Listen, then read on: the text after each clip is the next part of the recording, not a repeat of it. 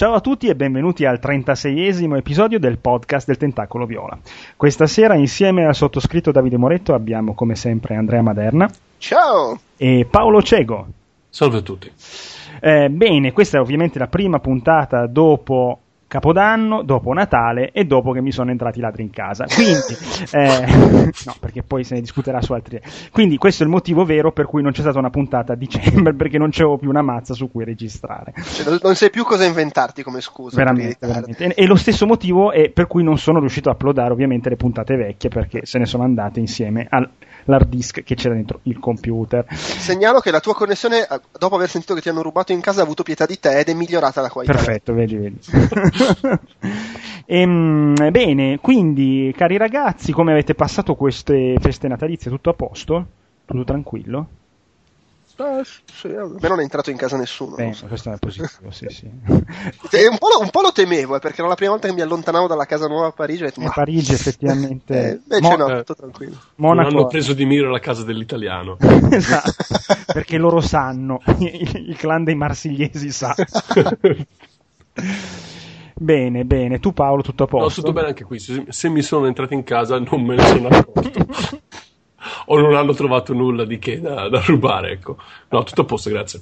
Bene, allora partiamo subito. Questo inizio d'anno, la fine dell'anno scorso ovviamente c'è stato il lancio delle nuove console che ne parleremo un po' dopo, è andato molto bene come vendite, ma volevo puntare più che altro sul CES 2014 che si è concluso da poco, dove una cosa che mi ha stupito è vedere Sony tornata un po' ai fasti del passato, più che altro di PlayStation 1 e PlayStation 2, ovvero una società che punta tantissimo sulla tecnologia, che insomma forse ha perso quell'aura da invincibile che aveva, che si teneva addosso con PlayStation 3 forte delle vendite di PlayStation 2, è tornata un attimino più forse umile, anche se insomma ha presentato una roba che nel resto del mondo, tra gli Stati Uniti, non funzionerà mai, però no, però comunque mi è sembrata tornare a innovare da un certo punto di vista. Sto parlando ovviamente di questa PlayStation Now, che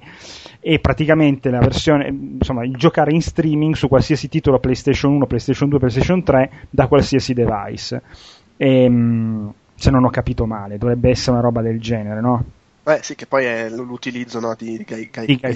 Sì, però se ne è sempre parlato per adesso, che, cioè, l'ottica era PlayStation 4, PlayStation Vita, Gaikai, adesso hanno ampliato di gran lunga l'orizzonte delle possibilità. Peraltro vedevo l'altro giorno una sorta di roadmap, che è questa parola che va tanto fico in questo periodo della storia umana in Italia, ovvero che adesso ci sarà una closed beta negli Stati Uniti, poi entro fine di quest'anno probabilmente verrà lanciato sia negli Stati Uniti e poi in Asia, e poi l'anno prossimo in Europa, però insomma, considerando le connessioni non solo europee ma anche nel resto del mondo, vedremo cosa riescono a fare.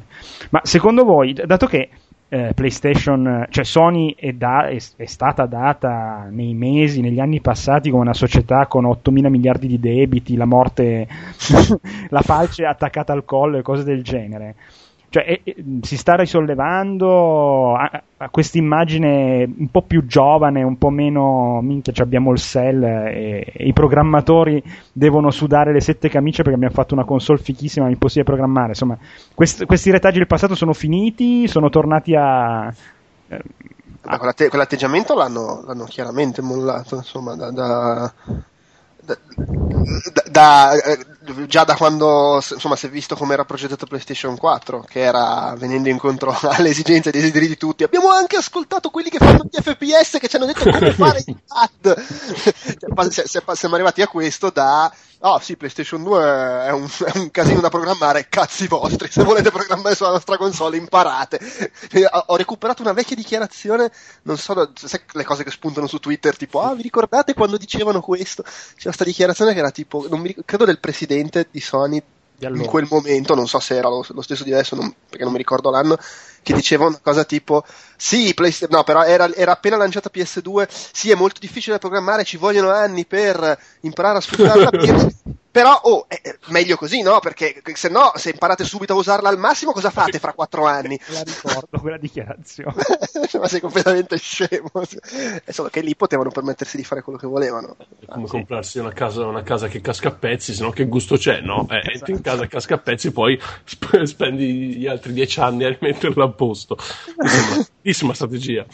Eh sì, loro avevano applicato il senso di progressione, no, da videogioco all'hardware. Tu inizi che non sai fare nulla, poi mano a mano prendi power up. No, però quello che mi sembra è che, cioè, l'ottica di Sony sul tracollo io non la vedo più, questa cosa. È vero che probabilmente se non gli vanno, cioè, se questo progetto, che secondo me ha anche un budget di un certo tipo, perché insomma non credo sia una cosa vabbè vediamo se funziona poi al massimo chiudiamo tutto, insomma no, mi sembra che ci investano tanto su un progetto così enorme. Sì, comunque perché poi non hanno gli azionisti che ha Microsoft, che a ogni scusa buona vogliono staccare la spina a tutti quanti e mandare Xbox One nel cassettone, ecco. C'è anche da dire che credo che l'area che si respira dentro agli studi Sony sia un attimino più positiva di quella che si può respirare negli uffici Microsoft, e l'umiltà di Sony comunque anche viene dal fatto che ha preso una tramvata, esatto, ha preso la madre di tutte le scottature, diciamo, simile alla strafottenza di Nintendo, che appunto dopo il Wii pensava di essere in cima al mondo e non poter fare nulla di sbagliato, ha tirato fuori un Wii U che sta avendo problemi. Infatti qualsiasi cosa che seguirà Wii U sarà sicuramente con la coda fra le gambe, un gigantesco scusate abbiamo fatto una cazzata l'altra volta, perdonateci. È un anno che stanno dicendo quella frase in Nintendo a tutti. In ogni dove colgono l'occasione per scusarsi di qualcosa, anche dei parcheggi messi storti in azienda. Ma quanto a, cioè, quello che vedo è che secondo me PlayStation 4 ha rimesso sui binari, con PlayStation 3 poi hanno venduto tanto, però a livello proprio di azienda, di visione, proprio PlayStation 4 hanno rimesso, mi sembra di essere proprio tornati a PlayStation 1, quindi una roba tecnologicamente molto forte, con una visione del futuro di puro divertimento. Cioè mi sembra che, a parte che gli occidentali su questa cosa sono stati molto molto presenti, perché secondo me se avessero dato solo, cioè se avessero fatto tutto in Giappone come le altre volte, sarebbe stato un massacro. Insomma, qua c'è stato una parte molto fondamentale dell'Occidente che ha preso in mano il progetto e l'ha fatto andare dove sta andando. Non so se concordate. Può essere. Sì, ci vedo sicuramente un'influenza occidentale, però c'è anche da dire che la filosofia dietro, diciamo, di allontanare i vecchi rincoglioniti che c'erano prima, che appunto hanno fallito miseramente, c'è un po' di giapponese nel fatto che se fallisci, diciamo, commetti, tra virgolette, un suicidio professionale e vai a zappare la terra. Quindi comunque c'è voluta comunque anche una società giapponese per poter, insomma, anche accettare un cambiamento simile in capo, insomma, alla dirigenza. Però effettivamente comunque quello che si è trasparso, no, non esiste trasparso in italiano. Quello che hanno fatto vedere il pubblico Sony, la faccia di Sony è molto più occidentale certamente di quanto non lo fosse durante PlayStation 3 o PlayStation 2, sicuramente, a partire da Cerny, che è diventato un po' l'idolo del popolo. Ma sì, sicuramente però si sta già trasformando nel pagliaccio della situazione, perché adesso tutti ma fa cagare Knock! In effetti il suo prodotto non giocato, però stando alla recensione non ha riscontrato grossi favori della critica. Sì, poi il problema di Cerny è che non ha, è uno che ha sempre lavorato dietro le quinte, per cui per la maggior parte della gente sembra che sia nato l'altro ieri. Che cazzo è sto coglione che fa il figo, dicono tutti che è bravo, perché c'è tipo che lui aveva lavorato su Sonic 2, per dire, non lo sa nessuno. Ha lavorato su Sonic 2? Eh sì, non lo sapevo, effettivamente. Perché Sonic 2, io ho appena finito di leggere la Sonic Enciclopedia. L'avevano sviluppato in America con qualche giapponese che è andato a lavorare là, e c'era Mark Cerny nel team. Mark Cerny che ha fatto Marble Madness, eccetera. Sì, difatti io sapevo che ha fatto Marble Madness e basta. E poi ha lavorato per un sacco di tempo con Insomniac e Naughty Dog. Era dentro al primo Uncharted. Ha una storia parecchio interessante, il signore. Però comunque, tornando al discorso di prima, lo stampo, comunque il marchio giapponese è ancora ben presente alla PlayStation 4, anche se tanto te prendi la PlayStation 4 e la metti accanto a un Xbox One, la PlayStation 4 è incredibilmente più piccola, e quello sono i, non so, i scienziati giapponesi in quel di Sony che riescono a fare tutte le cose molto più piccole rispetto all'americano di Microsoft. Ma soprattutto, ma con l'alimentatore dentro. Esatto, bravo. Che secondo me quella è una roba veramente che, cioè, avere un cassone dell'immondizia come alimentatore fuori dalla console, io non, ma fatemela 5 cm più grossa, cioè, veramente. Ma poi, cioè, fosse più piccola la console, uno dice, vabbè, no, è sempre più grossa. Cioè, Sony, sì, sapevamo che sarebbe venuta un po' grossa la console perché volevamo metterci dentro l'alimentatore. Cazzo, l'Xbox è più grossa e l'alimentatore fuori. No, peraltro mi aveva veramente impressionato, prima che uscisse PS4, Sony aveva fatto vedere come si smontava. Ed è impressionante. Sì. E poi la cosa era stata, cioè, io pensavo fosse una roba fatta lì proprio per fare oh, che roba, e invece poi i vari siti tipo iFixit, quelli lì, hanno dimostrato che si smonta veramente in quattro cazzate. Insomma, è una console progettata in maniera veramente intelligente.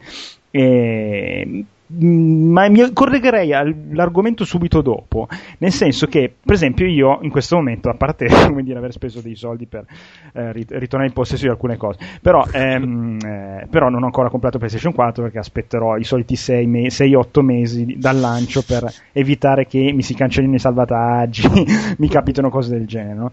E mi sto godendo tranquillamente PlayStation Plus, sto giocando l'altro giorno ho scaricato Far Cry 3, insomma. Ma secondo voi, proprio perché l'offerta di PlayStation Plus è così fica, non può essere veramente un freno a chi vuole ancora giocarsi un po' di roba, perché comunque ogni mese continua ad arrivare roba bella, non so, secondo me da un certo punto di vista è quasi un freno a comprare la console nuova. Andrea, cosa ne pensi? Anche perché su PlayStation 4 non è che ci sia granché di PlayStation, esatto, ma anche proprio di roba gratis con PlayStation Plus, esatto, quantomeno se confronti le due offerte. Oltretutto, se tu sei abbonato a PlayStation Plus, fai clic sul sito e ti blocchi i giochi per PS4, esatto, che avrai quando comprerai la console, esatto. Boh, sì, però secondo me quello vale in generale, nel senso che comunque se tu dai via la PS3 per comprare la PS4, stai rinunciando a giocare su PS3. Se ti tieni la PS3, continui a goderti i giochi PlayStation, cioè, ho capito.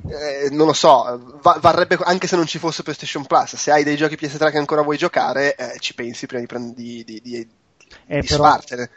Così è proprio cioè, vabbè, sì, no, è così gratis, ce li è anche gratis. Sì, per esatto, carità. Peraltro sono titoloni, quindi.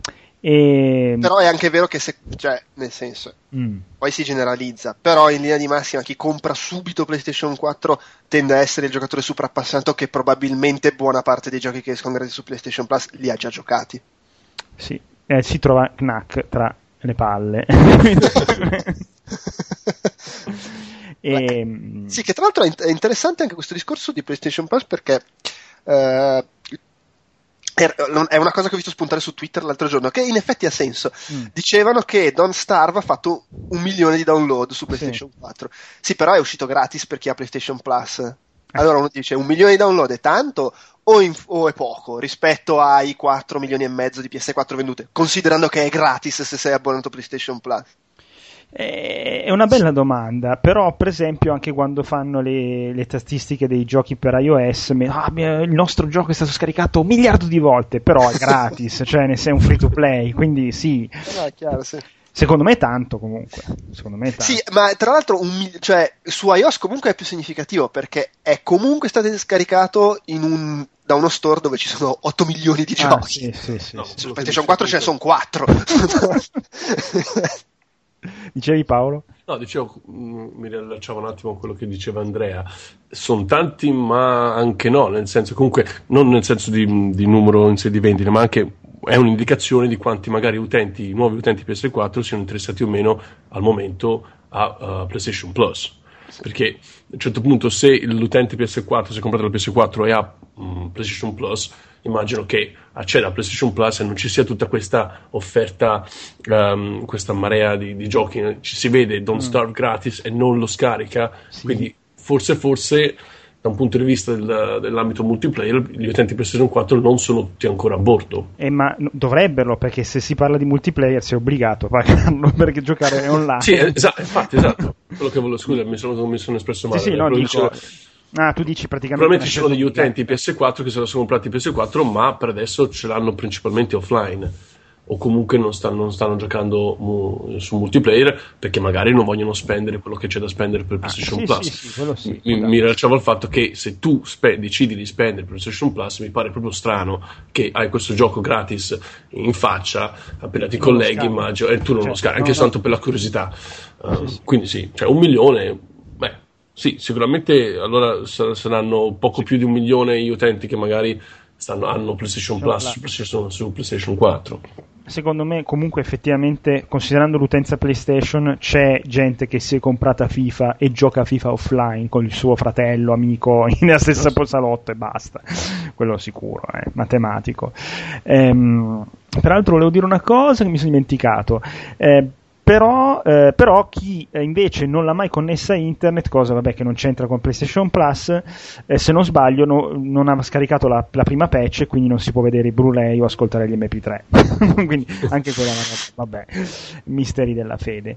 Ma andando sempre sull'onda di politiche così che possono essere vantaggiose o meno, parlando invece di Microsoft, anche con Xbox One è capitata più o meno, non proprio, ma più o meno la stessa cosa che era capitata col vecchio Xbox, ovvero Microsoft ha completamente segato il supporto al 360 e comunque anche le terze parti, oltre i titoli di lancio, probabilmente non andranno molto avanti. Ma secondo voi questa politica, considerando il numero di 360 venduti, ma può essere positiva per Microsoft? Io mi ero incazzato come una bestia quando avevo l'Xbox, il primo Xbox, quando era uscito 360, che praticamente è morto da un giorno all'altro. Cosa ne pensate? Cioè, si ripete la storia, Microsoft continua imperterrita a fare queste scelte. Beh, però i giochi multipiattaforma escono ancora su 360, no? Cioè, è che non esce più nulla di Microsoft. Ah, di Microsoft non esce più nulla, se noti, da un bel pezzo. Da Gears of War. Judgment, esatto. Sì, è uscito qualche giochino scaricabile che era solo su Xbox, però sì, di roba grossa. No. Sì, allora, secondo me qua è sempre... Cioè, continuano a non essere le trollate di Sony queste. Nel senso che magari, secondo me, Sony poteva tranquillamente pubblicare un anno prima Beyond e quell'altro paio di cose, Beyond, Last of Us eccetera, però ho detto allora Microsoft finisce le sue esclusive e poi noi facciamo i fighi e andiamo avanti per un anno a pubblicare le nostre, perché nel 2012 Sony non ha pubblicato un cazzo su PS3, c'era solo Journey, ha tenuto tutto per il 2013 per fare la figura di quelli che continuavano a supportare. Ovviamente non lo so, cioè sono cazzate, però cioè, sembra veramente troppo così se ci pensi. Difatti nel 2013 sono usciti un God of War, The Last of Us, Gran Turismo 6, vabbè che ha venduto 4 copie, però comunque è un titolo di punta. Beyond. Insomma, sono uscite 4 esclusive. L'anno prima non era uscito niente di Sony, niente, c'era solo Journey. Uncharted 3 era uscito 2 anni fa. No, era prima, sì, era prima. Uncharted 3. E invece l'anno prima Microsoft aveva diverse cose e quest'anno aveva solo Gears of War. Sì, un Gears of War peraltro... sì, con il fratello scemo. Cioè, a me sembra veramente... visto, sì, noi che siamo per i giocatori. Beh, però sarebbe anche una scelta politica neanche stupida, perché un anno intero fortissimo di vendite, insomma, poi con titoloni come The Last of Us. Ma poi, cioè, nel senso, è... Sony è comunque quella che aveva pubblicato God of War 2 su PlayStation 2 quando già era uscito Xbox 360. Sì, a fine ciclo, uno degli ultimi giochi da PlayStation 2. Ma del resto penso sia un approccio diverso, nel senso Microsoft dice spingiamo subito a palla sulla nuova console e Sony dice però abbiamo un sacco di gente che c'ha quella vecchia, comprano i giochi. Nel caso di PlayStation 2 perché ci è voluto così tanti anni per capire come si programmavano i giochi su quel sistema. Non è che l'hanno fatto apposta, è che non riuscivano a finirli i giochi. Comunque FIFA 14 è uscito anche per PlayStation 2, io l'ho visto in negozio per PlayStation 2. Ma anche il 15 e il 16 usciranno. Impressionante, cioè, ma è ancora una vita infinita sta console. Fa effetto perché tu c'era tipo 100 milioni di persone, una roba del genere. No, perché apri il volantino del centro commerciale di turno, guardi FIFA 14 a partire da 29 euro. Minchia, 29 euro, guardi bene, ho scritto per PlayStation 2. Vabbè.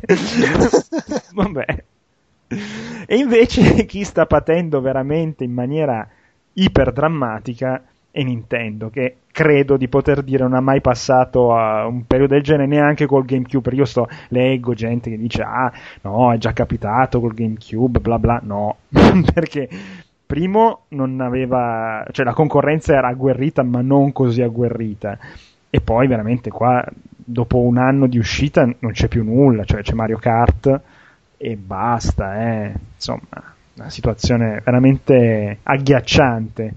Tra l'altro comunque di oggi c'è questo rumor che sta circolando che a quanto pare Nintendo sarebbe al lavoro su non una ma addirittura 2 console next generation, che sarebbe una un portatile, si chiamano tutti e due Fusion, una è un portatile, una è una console da salotto.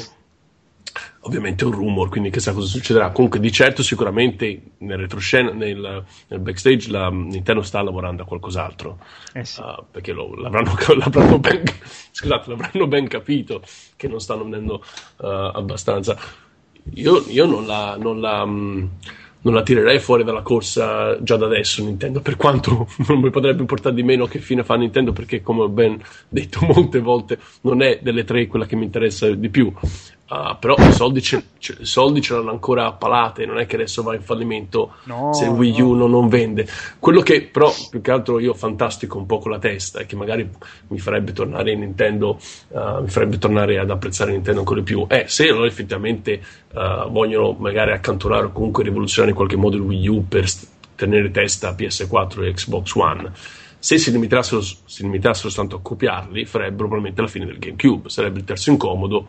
Ce ne sono già 2 che fanno le stesse cose, sarebbe ancora più difficile rendere un successo qualsiasi cosa assicurare il Wii U. Allora mi sono tornato in mente il bellissimo casco Nintendo On, casco virtuale. Mi sono chiesto, ma allora perché, se siete l'azienda che siete orgogliosi di essere quelli che effettivamente cercano sempre l'innovazione prima di tutto, l'Oculus Rift, magari l'Oculus Rift stesso fallirà essendo il primo a tentare una cosa nuova, ma quelli che seguiranno il Rift sicuramente avranno successo prima o poi, perché non credo di essere l'unico a vedere un futuro che va in quella direzione. Perché Nintendo non mostra la via e appunto se ne esce con qualcosa di simile? Allora a quel punto davvero offrirebbe una cosa rivoluzionaria, una nuova innovazione che potrebbe offrire qualcosa che PS4 e Xbox One al momento non offrono, e per molti anni ancora non offriranno. Nintendo compra Oculus VR e fa... No, ma non penso, ora non so se immagino che siano abbastanza orgogliosi da non farlo. John Carmack diventa CEO di Nintendo. No, non pensavo al Rift stesso, come adesso anche Sony non vuole comprare il Rift, ma sta cercando qualcosa di fare qualcosa internamente. Però pensavo appunto di fare una cosa Nintendo per conto loro, per quello a mio avviso, magari sono un sognatore, comunque io ho il pallino di questa realtà virtuale perché io oggigiorno gioco appunto per scappare con la testa, no?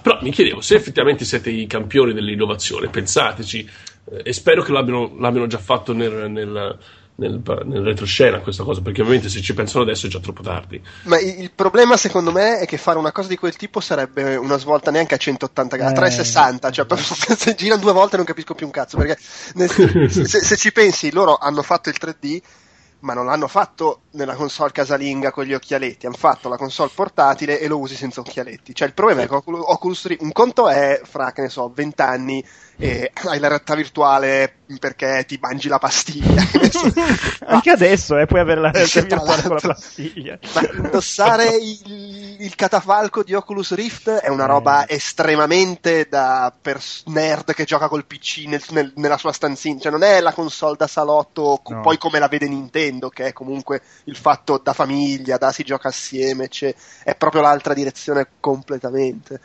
Sono l'unico quindi che mi immagino un salotto in cui 4 persone sono sul divano con dei caschi che non vedono nulla, sono tutti collegati da un cavo uno con l'altro. Mi pare difficile, considerando che manco gli occhiali, cioè non lo so, mi sembra la versione ancora più estrema degli occhiali 3D che nessuno si vuole mettere. Tu e William Gibson, chiedendo che siate i 2. Detto che da un lato però alla fine in fondo è anche l'evoluzione di quello che già succede adesso, che sono tutti a tavola a mangiare e ognuno si guarda il suo smartphone. è vero, il fatto che è pesante, non quello Swift, quindi è... Sì, cioè è difficile secondo me che quella roba... No, possa... però se hanno... Allora, io comunque, come hanno, dopo che è uscito questo rumor, però in generale l'idea di avere una console portatile uber potente che arrivi a casa, c'hai una tipo di Apple TV che la vai in streaming e te lo giochi sulla TV, secondo me potrebbe essere la fusione tra il 3DS e il Wii U, insomma, una roba del genere che tu... ci giochi fuori, ci giochi in casa, hai sempre le stesse partite, gli stessi giochi, potrebbe essere... Però che giochi cioè, poi c'è il problema che, insomma, annoso, che il gioco portatile e il gioco da casa alla fine... Sì, ci sono punti di contatto, ma sono cose diverse. E qui, se me lo permetti, vorrei introdurre quella cagatina che avevo aggiunto io in scaletta, perché mi sembra ci si inserisca. Stavo pensando l'altro giorno, dopo aver fatto la recensione di Dr. Luigi, di cui parlerò dopo, che... Nintendo sembra stare dando la sua risposta alla grande domanda: che cosa si fa col gamepad? Il problema è che la risposta fa cagare, perché la risposta è: si fanno i giochi delle console portatili. Perché tutte le ultime uscite per Wii, cioè ormai cosa ci fa Nintendo col gamepad? Non ci fa quello che uno si aspetterebbe, l'idea geniale che il gioco che funziona solo perché c'è il gamepad. Ci fa i giochi che giochi sullo schermo del gamepad. E che sono alla fine giochi da console portatile, perché Dr. Luigi sì è carino, ma quanto ci giochi davanti alla TV, e quanto ci giocheresti invece portandotelo dietro in tasca? Tant'è che Dr. Mario è un gioco nato su Game Boy. Sì, è vero. Sta diventando quello il Wii U, una console che ti perda casa, che ti permette di giocare sul divano, sì, come se fosse una console portatile, e quindi ci fanno i giochi da console portatile. E qui c'è l'errore di concetto progettuale, che devi riuscire a tirare il segnale fino al cesso, perché cade lì chiaramente il... Guarda, io sono disperato, sono al secondo appartamento consecutivo in cui non riesco a giocare né al cesso né in camera da letto. Beh, una cosa però figa che ha il gamepad è che ha la presa per le cuffie, quindi tu ti metti le cuffie e te ne stai sul divano come una sociale psicolabile. Sì, anche quello è l'evoluzione di tutti con lo smartphone. Esatto. Sì, però d'altronde effettivamente se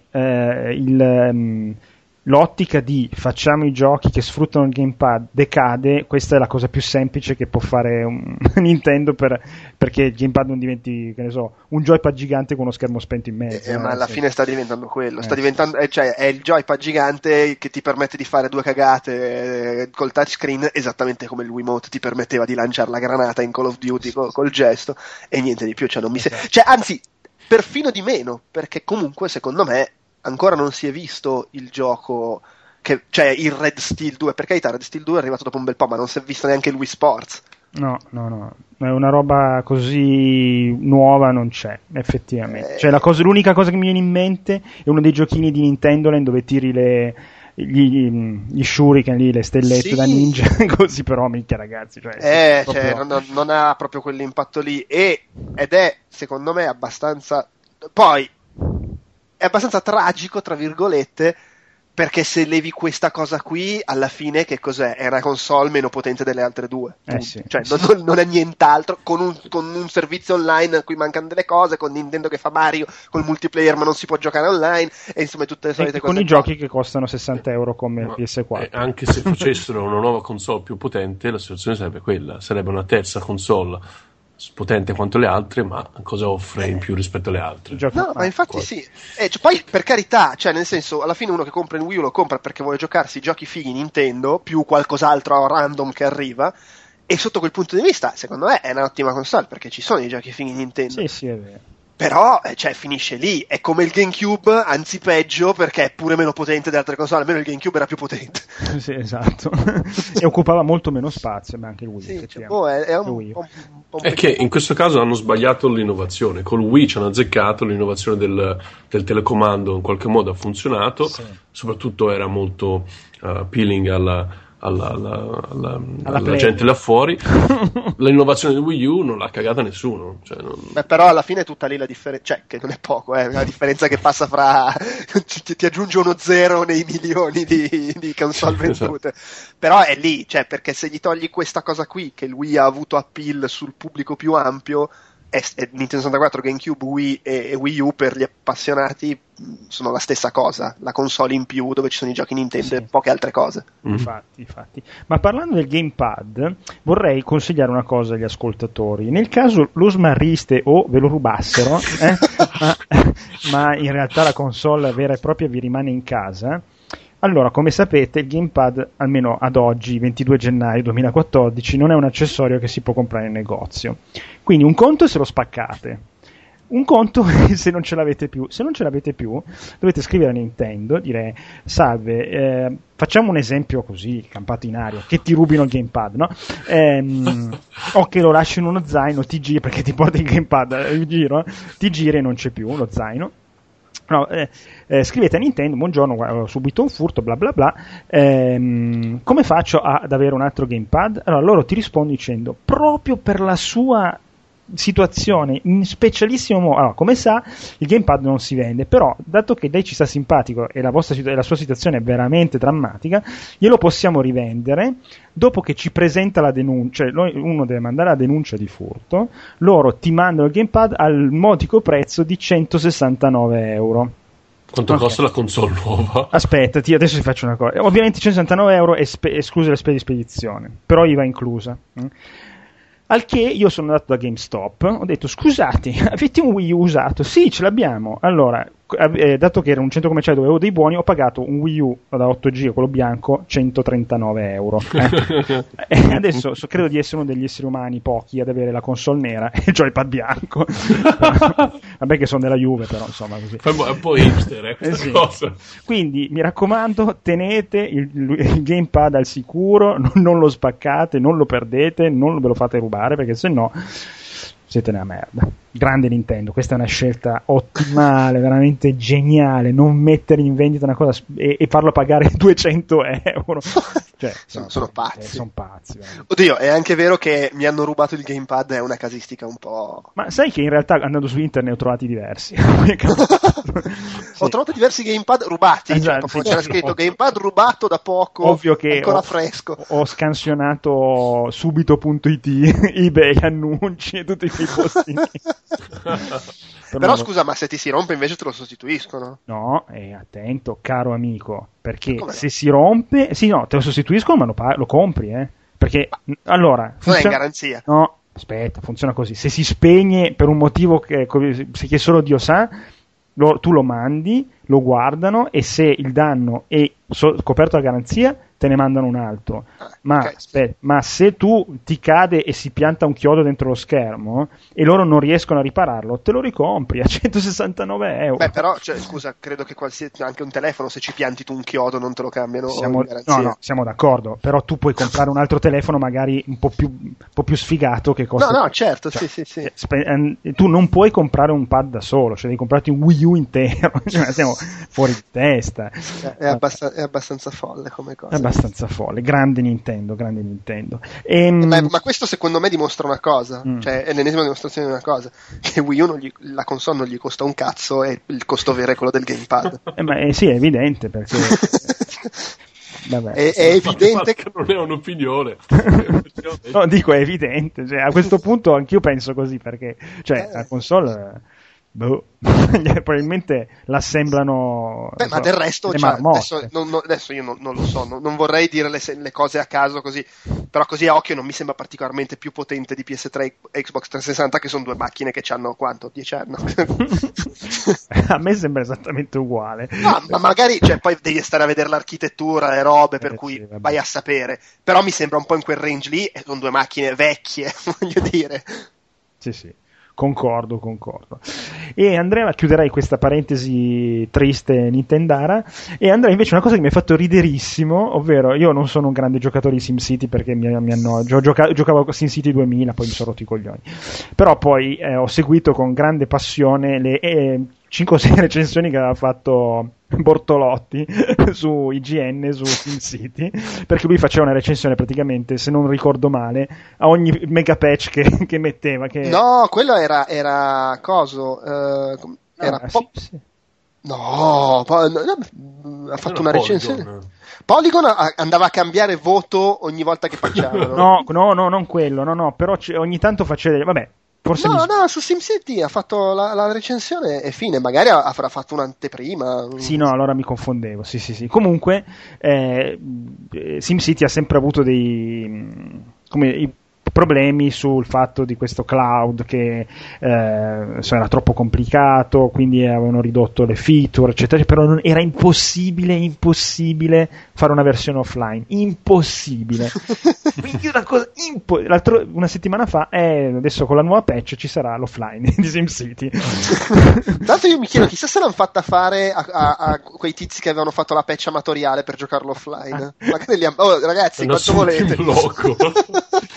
A tutti quelli che sminchiano le protezioni di Ubisoft che c'ha bisogno di collegamento al server No, però veramente, ma si può fare passare un anno intero a dire no, se voi non lavorate negli uffici di Maxis non riuscite a capire quanto è complicato. Ma io mi chiedo di quando è l'ultima dichiarazione ufficiale che dice non si può fare quel gioco offline, giusto per capire quanto è passato da quell'ultima dichiarazione all'annuncio della patch. Sarebbe carino vedere questo. Ma a proposito di uffici, in questo caso marketing che parlano, cioè te immagini questa situazione, ci sono uffici a 1.000 migliaia di chilometri di distanza, no? Cioè da una parte c'è gente che non capisce una ceppa di videogiochi, ma soprattutto non capisce come vengono creati i videogiochi e si trovano a dover arginare problemi conoscendo solo, non so cosa c'è scritto sull'almanacco 2000 del piccolo imprenditore, le buone norme. Poi dall'altra ci sono centinaia di gente che non vede luce del sole ormai da mesi, immagino, e che però, nonostante questo, dovrebbero ancora avere l'energia di spiegare praticamente alle loro nonne, per capirci, come mai questo si può fare e quest'altro no. E poi da una parte all'altra, poi in mezzo c'è il producer, che deve essere il ruolo tipo più ingrato di tutti a questo punto, che diciamo, a seconda di quale delle due parti diciamo, ascolta la mattina prima dell'intervista, o si ricoprono di ridicolo se va bene, o di falsità e schizofrenia quando gli dice male, ecco. Ma il producer esattamente che ruolo ha nello sviluppo di un videogioco? Dipende dai progetti. Molto spesso il producer ha anche qui l'ingrato ruolo di aprire il database di bugs prima di andare in gold e dire ok, queste centinaia qui non le fixiamo, queste altre sì, e così via. Non è un ruolo molto divertente fare il producer, uno ci può scherzare sopra, ma è un ruolo davvero difficile, anche perché comunque sei davvero intrappolato fra due fuochi. Non solo marketing, ci sono l'azienda stessa, ci sono i developer stessi, devi fare il giocoliere di palle, insomma. Però molto spesso quando diventano la faccia di un prodotto, molto spesso passano per schizofrenici, perché dipende un po' da chi ascoltano in quella determinata situazione, è inevitabile.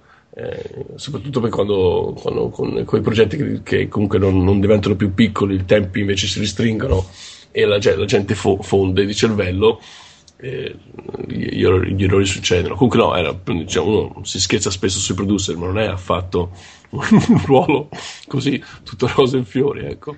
Su SimCity quello che mi stupisce un po' è che una cosa del genere, che probabilmente poteva essere fatta anche prima, non lo so, arriva in un momento che forse la gente si era anche dimenticata, cioè avrà detto vabbè. No, però allora attenzione, bisogna anche essere onesti, perché adesso mentre parlavate io sono andato a fare un po' di ricerca su sta cosa. Allora, SimCity è uscito a marzo dell'anno scorso, giusto? Sì.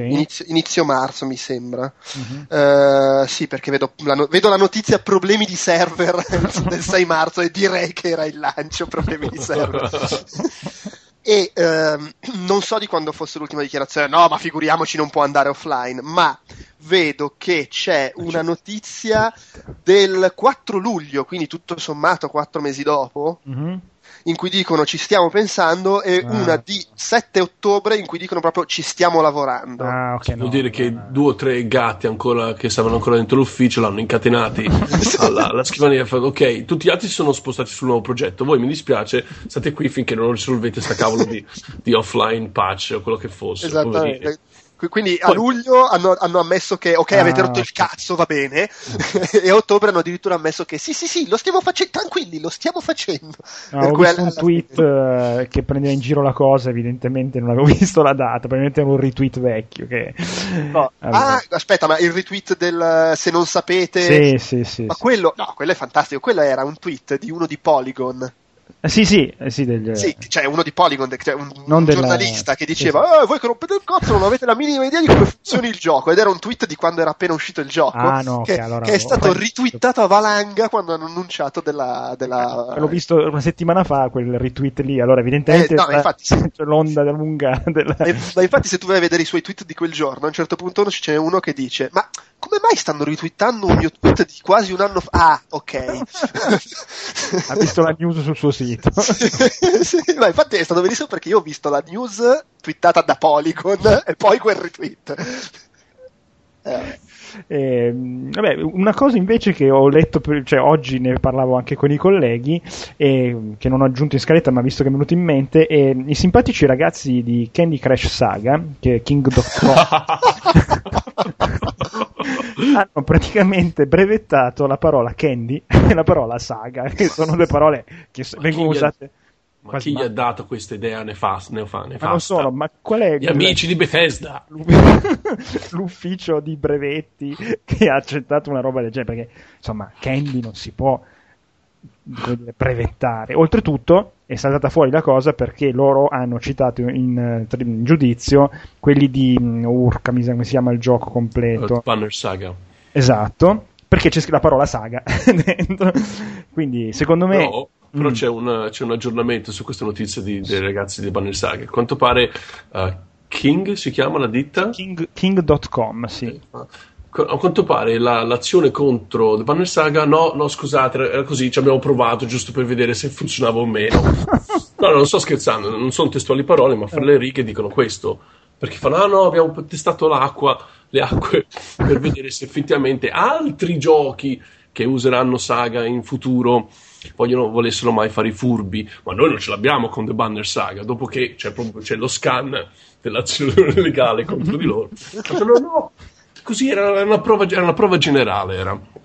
Meno male che Lego Star Wars The Complete Saga è uscito prima di queste cose, perché sennò Disney adesso sarebbe terrorizzata da questo pericolo. Io gli auguro ogni male possibile al mondo, veramente, a questa gente. Sì, beh, comunque c'è il problema di base, è la legge americana che permette di fare queste cose, perché c'è veramente, ma che cazzo. Tra l'altro, voi, non so bene cosa si intenda, non credo sia registrato in quel senso, ma sapete che è una cosa che è stata fuori leggendo, sempre di Sonic, che Sega aveva registrato The. Ma no. Perché Sonic the Hedgehog si scrive con la T di The maiuscola, perché il suo middle name è il suo secondo nome. The non è un articolo, è il suo secondo nome, si chiama Sonic the Hedgehog. Comunque, tra l'altro, di trademark messi un po' a cavolo di cane, piccolo aneddoto, visto che comunque io per lavorare traduco, e quindi cioè, certe volte mi capita alcuni termini da assolutamente non utilizzare perché sono appunto registrati. Uno di questi per esempio è Frisbee, io non lo sapevo, Frisbee non si può scrivere Frisbee, perché la ditta che fa i Frisbee l'ha trademarcato, no? Scusa, allora, ma tu non ti ricordi il Ritorno al futuro parte terza? Dai, su, per favore. Come lo chiamano lì? No, dico, Frisbee ma è un trademark, sì. Okay. Sì. Ci tengo alternative, in inglese magari è flying disc, che vabbè, in italiano è un po' più un problema perché disco volante tu pensi... Perché Frisbee è proprio la marca, non l'oggetto. Sì, okay. Sì, è proprio... cioè, poi magari ci sono i flying disc di altre marche. Esatto. Mentre ricercavo, tra l'altro, credo di aver scoperto, non so se credo sia la stessa ditta appunto del Frisbee, ma addirittura lo scivolo d'acqua giallo, signori, lo scivolo d'acqua giallo ha un trademark sopra. Non puoi costruire uno scivolo d'acqua giallo perché arrivano i loro più avvocati e ti fanno un paiolo tanto. Così, ai gentili ascoltatori, se mai volessero costruire uno scivolo d'acqua giallo, non fatelo, ragazzi. Basta farlo verde. Esatto. Comunque notavo, cioè oggi leggevo un po' in giro su questa storia e vabbè, Housemark ha scritto un tweet, abbiamo registrato la parola Housemark, così da adesso tutte le vostre case sono nostre. Oppure George Broussard, che ignoro chi sia, ma dovrebbe essere un giornalista che ha detto: io non ho nessun gioco di King.com installato sul mio telefono e non ce l'avrò mai, se ce l'ho lo cancellerò in questo momento senza aspettare altro. Quindi insomma no, comunque scusa, è uno sviluppatore, è uno dei creatori di Duke Nukem. Ah, bene, ah, difatti la sua icona di Twitter è il calcione di Duke Nukem. Quindi diciamo che ha sollevato molta ilarità e anche insomma qualche protesta dagli sviluppatori stessi. Vabbè, ma per forza, cioè come cazzo.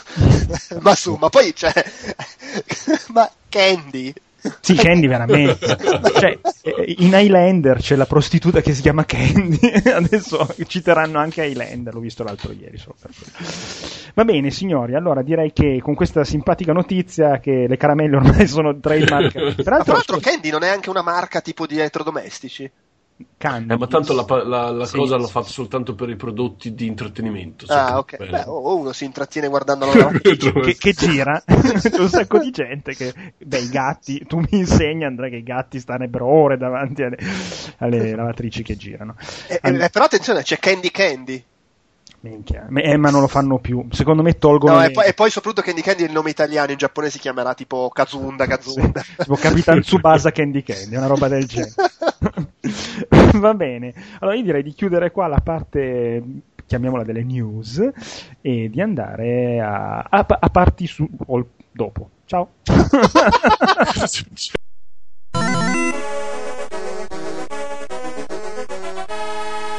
Prepare to qualify.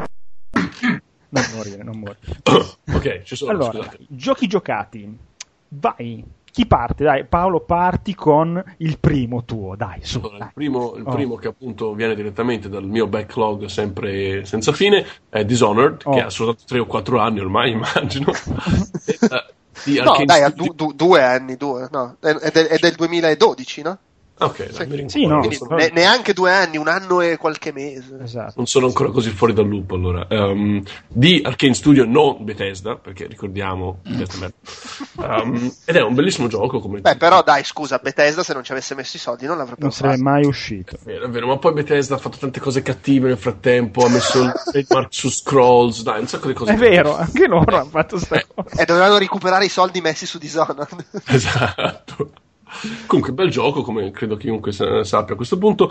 Una delle cose che volevo discutere è il fatto che io un gioco che credo oggettivamente sia riconosciuto come non troppo lungo, io invece ci ho impiegato sopra una 20 ore tutte, e l'ho fatto perché effettivamente l'ambientazione gioco è così interessante che non fa semplicemente da sfondo, ma diventa una parte integrante del gioco stesso.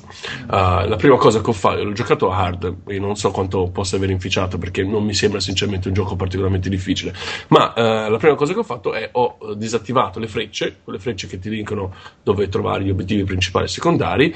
Disattivando quelle, probabilmente mi sono allungato facendo anche soltanto quello il gioco, ma me la sono presa molto comodo.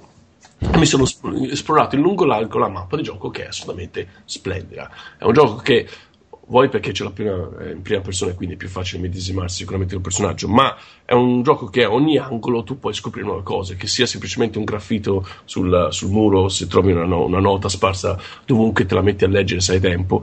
È un gioco che ti dà molto, cioè un gioco che se tu premi l'esplorazione lui non se ne sbatte, invece anzi ti ridà indietro molte soddisfazioni, non necessariamente oggetti o cose, ma proprio da un punto di vista narrativo ti ridà indietro molte cose. E quindi ci ho impiegato 20 ore, non me ne sono pentito, perché effettivamente altri aspetti del gioco, tipo i personaggi, io non mi ricordo già più i personaggi, quindi non mi hanno lasciato un granché questi personaggi, la storia, la recitazione tra l'altro vocale a me non mi è sembrata neanche nulla di trascendentale, però mi è rimasto impresso il paesaggio, l'ambientazione, tanto che sicuramente ci sarà un seguito, perché ha venduto abbastanza, ma quando ci sarà il seguito, se addirittura loro abbandonassero, non lo farebbero mai perché sarebbe un suicidio commerciale, ma se loro abbandonassero proprio le meccaniche del gioco di uno stealth game, ma adoperassero l'ambientazione per un gioco completamente diverso, io mi ci ficcherei a capofitto, perché come gioco stealth io mi sono sentito appagato, non mi sentirei spronato a giocare un seguito, perché per quanto riguarda per esempio mi ha fatto sentire molto più un assassino che un Assassin's Creed, per esempio. Però se invece mi usasse un'ambientazione così fantastica in meccaniche di gioco diverse, io sicuramente mi sarei lo comprerei il giorno appena esce un seguito. Magari un seguito un po' tipo come è seguito Bioshock Infinite, che fa altro? Anche sì, ma anche se proprio non lo faranno mai, perché nessuna ditta farebbe una versione AU talmente come si dice? Sì. Scusate, mi sto prendendo le parole per strada. Una deviazione come Bioshock Infinite sicuramente, ma io pensavo proprio anche a una cosa più radicale, cioè proprio è chiaro. Però secondo me non è così scontato che facciano. È chiaro che dipende da cosa vuole fare Bethesda, però quelli di Arkane hanno sempre detto fino all'inizio che loro non hanno particolarmente interesse a fare un seguito. Magari non è neanche da escludere che fra loro e Bethesda ci possa essere un rapporto tipo fra Quantic Dream e Sony, che loro continuano a fare lo stesso genere di cosa ma non un vero e proprio seguito, perché comunque da Arkane mi aspetto che facciano dire, in Arkane c'è Harvey Smith che aveva fatto Deus Ex, e comunque questo gioco ha molto di Deus Ex, per cui alla fine la strada credo sia quella, poi vai a sapere cosa fanno. Ma magari hanno avuto così tanto successo che potranno fare la voce grossa con Bethesda, non lo so, dipende appunto da che ponti hanno costruito fra di loro. Però prima di lasciare la parola a voi vorrei portare una cosa che ho notato, al di là del fatto che è un gioco estremamente piacevole, ma assolutamente piacevolmente sorpreso dal design dell'interfaccia utente, una cosa che di solito non me ne accorgo, perché non è che ci spenda tutto questo tempo a navigare fra i menu. Ma navigare fra i menu di Dishonored è assolutamente un piacere per gli occhi, perché è progettato benissimo in menu, non c'è nulla di statico, anche cambiare un'impostazione è divertente, dà soddisfazione agli occhi perché c'è qualche guizzo stilistico che appare, e quindi se tutti gli aspiranti designer di interfaccia utenti là fuori dovreste giocare Dishonored soltanto per capire come va progettato un menu efficace e semplice anche da utilizzare. Bene. Fine. Comunque a me è piaciuto di più Deus Ex Human Revolution, però ho visto che avevamo iniziato una discussione nella mail che poteva scatenare delle lettere enormi. Ti spiego qua il perché, anche se sono stato accusato che a me piacciono i filmini. No, nel senso che Dishonored a me è piaciuto, l'ho finito, ho solo dato che a me piace, non so, cioè probabilmente Dishonored è un gioco migliore come gioco di Deus Ex Human Revolution, anzi quasi sicuramente, però Dishonored ha un difetto che a me effettivamente lo steampunk non è che mi ha mai fatto impazzire come setting. Tecnicamente non è steampunk perché non ci sono le macchine a vapore.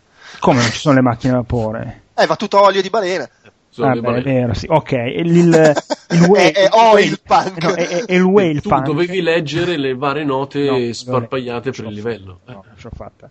Ammetto che non l'ho giocato come se sarebbe, cioè, ho giocato la parte, come dire, più giocabile, come doveva essere. L'ha finito in 4 ore in pratica. Sì, l'ho finito abbastanza in fretta, sì, esattamente. Infatti io sono uno effettivamente che ha bisogno un po' più di binari, no? Appunto Deus Ex, a parte che mi piaceva più il setting, però non lo so, mi ha preso molto di più, non saprei neanche definire dove sta il coso, forse però non perché per un motivo in particolare, forse la mistura tra musica, setting, personaggi che erano anche stereotipati, non lo saprei dirti, però.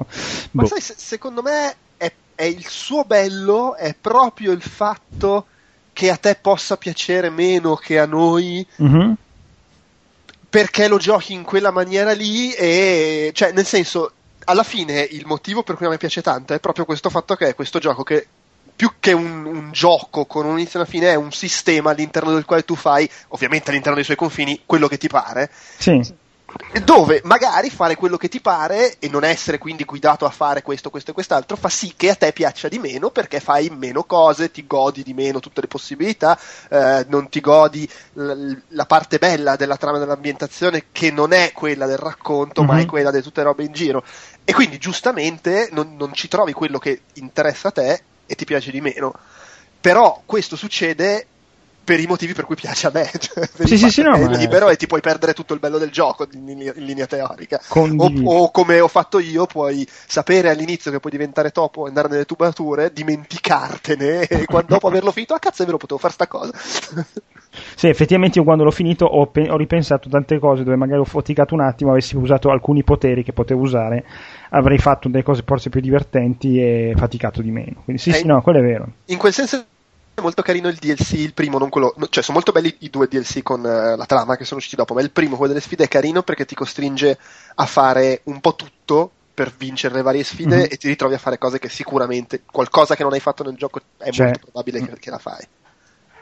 Capito? Comunque è un bel gioco. Se posso parlerei velocissimamente di Zelda Link Between Worlds, che è un gioco bellissimo proprio, ma allora a chi è piaciuto Zelda Link to the Past, quello su Super Nintendo, che poi Nintendo l'ha rivenduto a €10, adesso è riuscito su Wii U, eccetera eccetera, questo veramente è come se fosse, che ne so, un Goonies 2 più bello di Goonies del primo, per uno che guarda i film dice oh. Per chi invece non ha giocato è un bellissimo Zelda, ma proprio bello, secondo me dopo aver giocato The Last of Us, Batman Arkham Origins, secondo me è il gioco dell'anno, però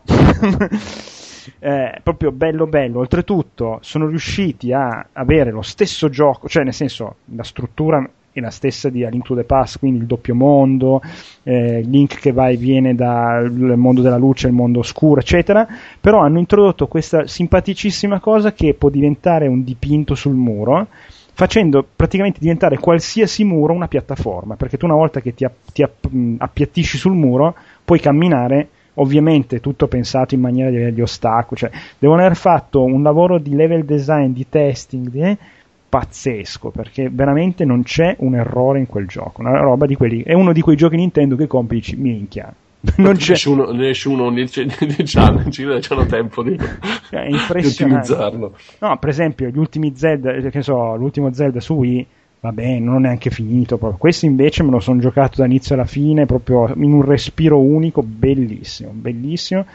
Questo veramente fa vendere il 3DS, secondo me.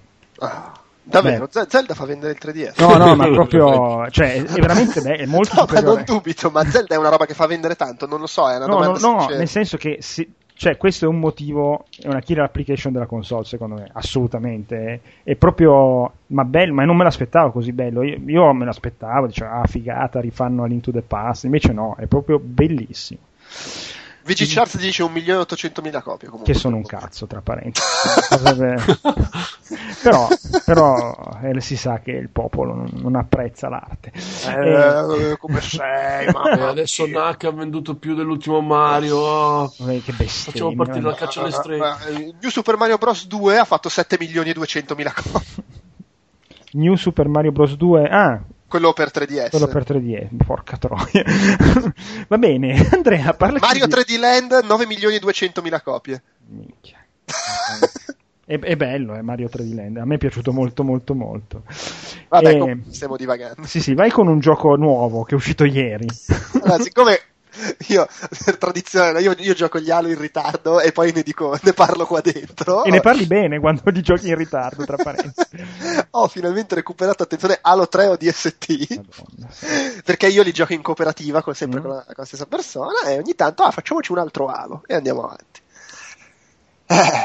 Allora ma vabbè, non voglio adesso perdermi troppo su ODST, però a me ha divertito perché è un Halo diverso dal solito. Io ho questa cosa che a me gli Halo divertono un sacco, altrimenti non li giocherei, e mi divertono un sacco in cooperativa, tra l'altro, e sono belli, divertenti, casino, sono bei giochi. Sotto qualsiasi altro punto di vista mi fanno cagare. Mi fa cagare la storia, mi fa cagare come si prende sul serio, mi fa cagare la grafica, sia lo stile sia il motore grafico proprio. Fa cagare tutto. Ho guardato il DVD perché mi era arrivato e mi fa cagare anche quello, il DVD è rimasto. È una merda Halo per me, però è divertente, quindi ci gioco. Cioè è un bel gioco. ODST non mi è dispiaciuto perché è una roba diversa.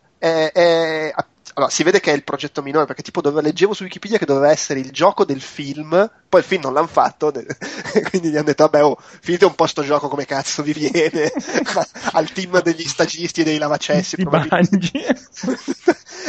E vabbè, hanno fatto sto DST, però hanno fatto, c'ha questa cosa che è tipo un po' open world che va in giro. Sì, infatti io l'ho odiato tantissimo quella roba.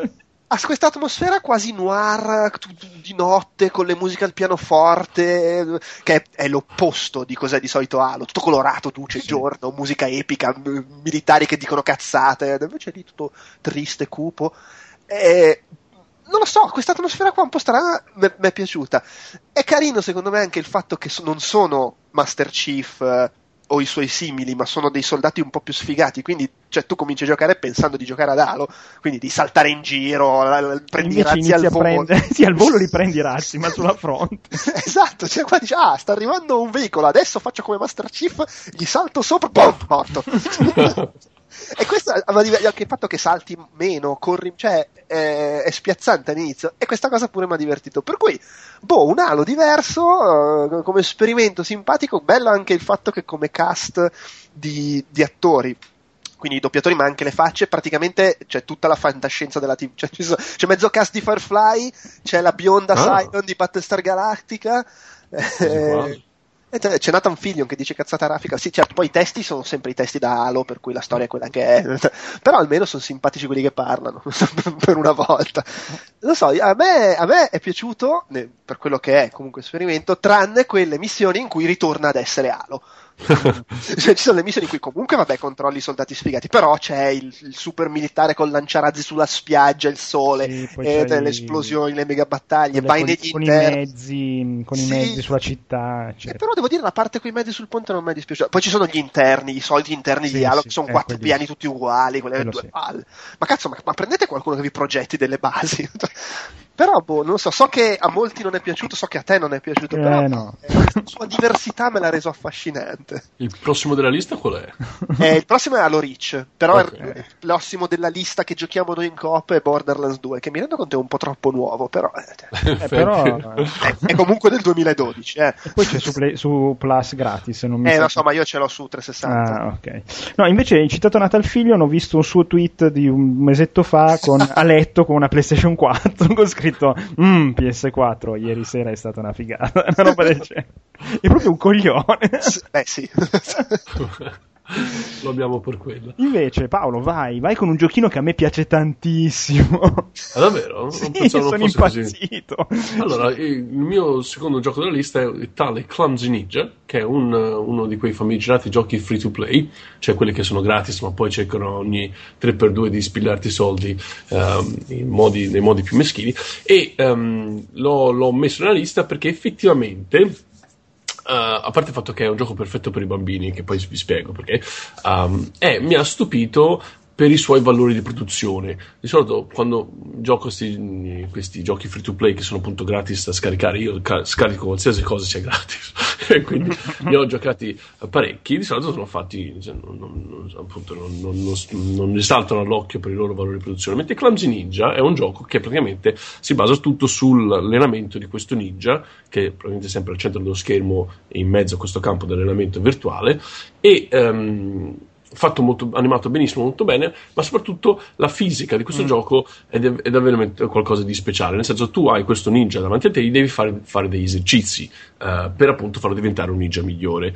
Ma come fai a fare gli esercizi? Con le dita tu probabilmente tocchi i vari arti del suo corpo e lo trascini, lo sollevi in aria, lo sbatti a destra e a sinistra e lui reagisce in modo davvero molto naturale, sembra quasi di un motore fisico, un recto, tipo l'Euforia. Se avete visto l'animazione di GTA, queste animazioni di questo ninja non sono assolutamente, non hanno nulla di che invidiare a quelle animazioni. Sono animazioni molto realistiche e che ti fanno immergere il gioco ancora di più, perché effettivamente il ninja ha delle reazioni molto realistiche. Gli puoi fare il solletico e lui appunto si contorce per il solletico, ride, cosa vale.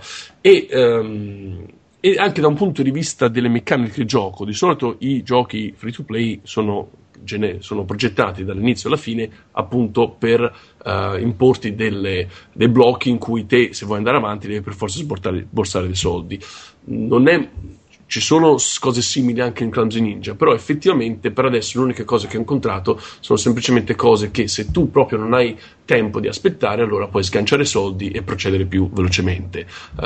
Quindi i paywall, com'è che si chiamano? Che sì, appunto che bloccano la tua esperienza ludica, non sono così intrusivi come quelli visti altrove. Ed è particolarmente adatto ai bambini, perché i comandi sono di una semplicità allucinante. Tutto quello che deve fare il bambino è guardare il ninja, e il suo design è comunque piacevole, quindi il bambino sarà probabilmente già deliziato dal fatto che il ninja è abbastanza simpatico. L'unica cosa che devo fare è toccare il ninja e il caos, e scatena il caos in pratica. Lo può sbattere a destra e manca, tanto non è violento, non è molto fumettoso come gioco, non c'è sangue, lo puoi far precipitare dal tetto e comunque non muore. È un cartone animato, sembra un cartone animato. E è una specie di Tamagotchi. Esatto. Poi più cose fai, anche il semplice sbattere a destra manca ti fa guadagnare esperienza, quindi qualsiasi cosa il bambino faccia ha una ricompensa in termini di o soldi virtuali, non quelli veri, o di esperienza, che poi appunto con quelli puoi acquistare i trampolini più fighi, puoi acquistare, che ne so, dei canestri da pallacanestro, e la palla è ovviamente il ninja che te prendi e lo sbatti nel canestro per fare appunto canestro appunto. E quindi è un gioco che consiglio perché innanzitutto è gratis, quindi che me frega, lo scaricate, è gratis, e seconda cosa è dai valori di produzione molto più elevati rispetto alla produzione normale free to play, e appunto se vi piacciono giochi che hanno molto a che fare con gli elementi fisici, che siano, non so, Trial HD, quei giochi che appunto la fisica è una componente fondamentale delle meccaniche del gioco, sicuramente rimarrete piacevolmente stupiti da Clumsy Ninja, nonostante appunto lo stampo evidentemente giovanile, bambinesco del gioco stesso. Sì, quindi consigliato. Oltretutto il gioco è simpaticissimo, perché all'inizio questo povero ninja non sa fare proprio niente, tu gli tiri le cose addosso, gli arrivano in testa, lui non capisce. Poi dopo un po', man mano che lo fai saltare sul trampolino, gli fai fare il sacco di box, eccetera eccetera, magari apri il gioco e vedi lui che si allena da solo. What? Poi ti vede, ti viene contro, ti dà il 5, tu gli dai il 5, poi inizia a darti il 5 in maniera diversa. È veramente simpaticissimo, secondo me hanno fatto un giocone, cioè, se ci pensi come è fatto, veramente molto bello. Solo su iOS, ricordiamolo, perché io ho cercato su Android, sì, scusate, non esiste. No, te lo dico perché ho cercato anche l'altra parte. Invece un altro gioco solo per iOS è Device 6, che è degli stessi che hanno fatto Year Walk, di cui abbiamo parlato qua qualche mese fa. Quello là era un gioco terrificante sulla mitologia nordica. Questo invece è una sorta, è un po' complicato da spiegare, è una sorta di avventura testuale. Il problema è che il testo è come se fosse un ebook, è un libro, no? E uno inizia a scorrerlo e dice, ma è la storia di una ragazza che si trova dentro una torre, in un castello, eccetera, eccetera. Poi però, allora, due cose: A, è un gioco da giocare con le cuffie, B, è un gioco da giocare se masticate l'inglese, perché ci sono... mentre state leggendo sentite delle voci che parlano, e ci sono degli enigmi che dovete riuscire a capire tra il testo che leggete, la voce e le foto che si vedono, tutto peraltro artisticamente bellissimo, per riuscire ad andare avanti. Oltretutto, che ne so, questa ragazza racconta di essere in un corridoio che gira a sinistra e il testo va a sinistra, quindi mentre prima state scrollando dall'alto verso il basso, poi dovete scrollare in orizzontale da una parte, poi si gira l'iPod da una parte, dall'altra, ed è bellissimo, è una roba, io non so, questo è design veramente ai massimi livelli, oltretutto con una classe sopraffina, costa 3,50 euro se non mi ricordo male. Però straconsigliato, e dovete leggere e soprattutto capire l'inglese, anche te ne so, c'è un giradischi, un nastro vecchio con la voce tutta distorta, bisogna capire cosa dice, andare a fare dei calcoli su una macchinetta, poi c'è una macchina per scrivere dove bisogna digitare le lettere giuste perché si è capito nelle lingue, cioè è una roba anche complicata, però veramente una roba, cioè rimani stupefatto da questa cosa, perché non ti dici ma come cazzo ho fatto a fare un gioco così, no, veramente superlativo. Purtroppo è solo iOS. Solo iOS, sì. Questo ma credo che... anche Year Walk. Se cerchi Year Walk, Google Play ti trova The Walking Dead. Sì, sì, no, questi fanno solo su iOS, sì. Peccato, perché veramente hanno dei valori di produzione pazzeschi, una roba. Tra l'altro, purtroppo è finito il periodo in cui potevo dire, vabbè, questo proprio non esce su Android, c'ho sempre il mio caro vecchio iPod Touch, lo accendo e guardo, perché ormai niente può essere più scaricato su quel mio vecchio iPod Touch, perché non è più aggiornato. Sì. E invece parlaci del gioco portatile per il gamepad. Esatto, il gioco portatile per Wii U. Esatto. Dr. Luigi, che vabbè è lì, cos'è, l'anno di Luigi, che non ho capito, doveva essere il 2013, ancora stanno uscendo giochi dell'anno di Luigi, che cazzo è? Vabbè, povero Luigi. Comunque è Dr. Mario, che è un puzzle game storico di Nintendo. C'era il primo, appunto, come dicevo prima, è uscito su Game Boy. Non ne sono usciti tantissimi in realtà, sono andato a vedere su Wikipedia, però è uscito su varie console. Questo qua è la versione con Luigi. Ci sono tre modalità, c'è quella classica col pozzo, vabbè, per chi non lo sapesse è un po' alla Columns, devi accoppiare i colori. Non noti una triste somiglianza con Candy Crush Saga. Il problema è che io non ci ho mai giocato a Candy Crush Saga, però magari gli faranno causa, non lo so. È come Columns con le frutte, veramente, vabbè. Però qua c'è il fatto che devi distruggere delle cose specifiche, nel senso che ci sono i virus e i pezzetti, e tu completi un livello se distruggi i virus. Anche Candy Crush Saga, difatti secondo me Nintendo potrebbe prendere quelli e massacrarli a calci in culo. Però vabbè. E niente, c'è la modalità classica dove ci sono le pillole bicolore che Luigi lancia dentro sta bottiglia, devi distruggere tutti i virus. Poi c'è quella che c'era anche su un Brain Training, mi sembra, che tu si fa tutto col touchscreen, infatti puoi tenerlo anche in verticale in mano, così è comodo per usare il pennino, e vedi la schermata piena, diciamo, e lì prendi col pennino le pillole e le muovi in giro, quindi è un po' più riflessiva come modalità, anche se poi inizia a buttartene dentro tre alla volta diventa un casino. E poi c'è la modalità L per di Luigi, sì? Che le pillole che butta dentro sono a forma di L, che dici vabbè, cazzo, cambia. No, cambia che quando tu le distruggi cioè non distruggi tutta una pillola intera, rimane il pezzo della L che cade e quindi ti si riempie, che è carina. Però secondo me hanno un po', siccome si complicano le cose, hanno abbassato il livello di difficoltà e diventa, sai, quei classici giochi sul modello di Tetris dove perdi non perché diventa troppo difficile, ma perché sei addormentato che non finisci. Il livello 1-1 di Tetris per Game Boy. Esattamente. Cioè io, tipo, la mia prima partita a un certo punto ho dovuto interrompere, poi mi sono dimenticato che avevo interrotto, dopo un po' si spegne da solo il Wii U ed è finita così.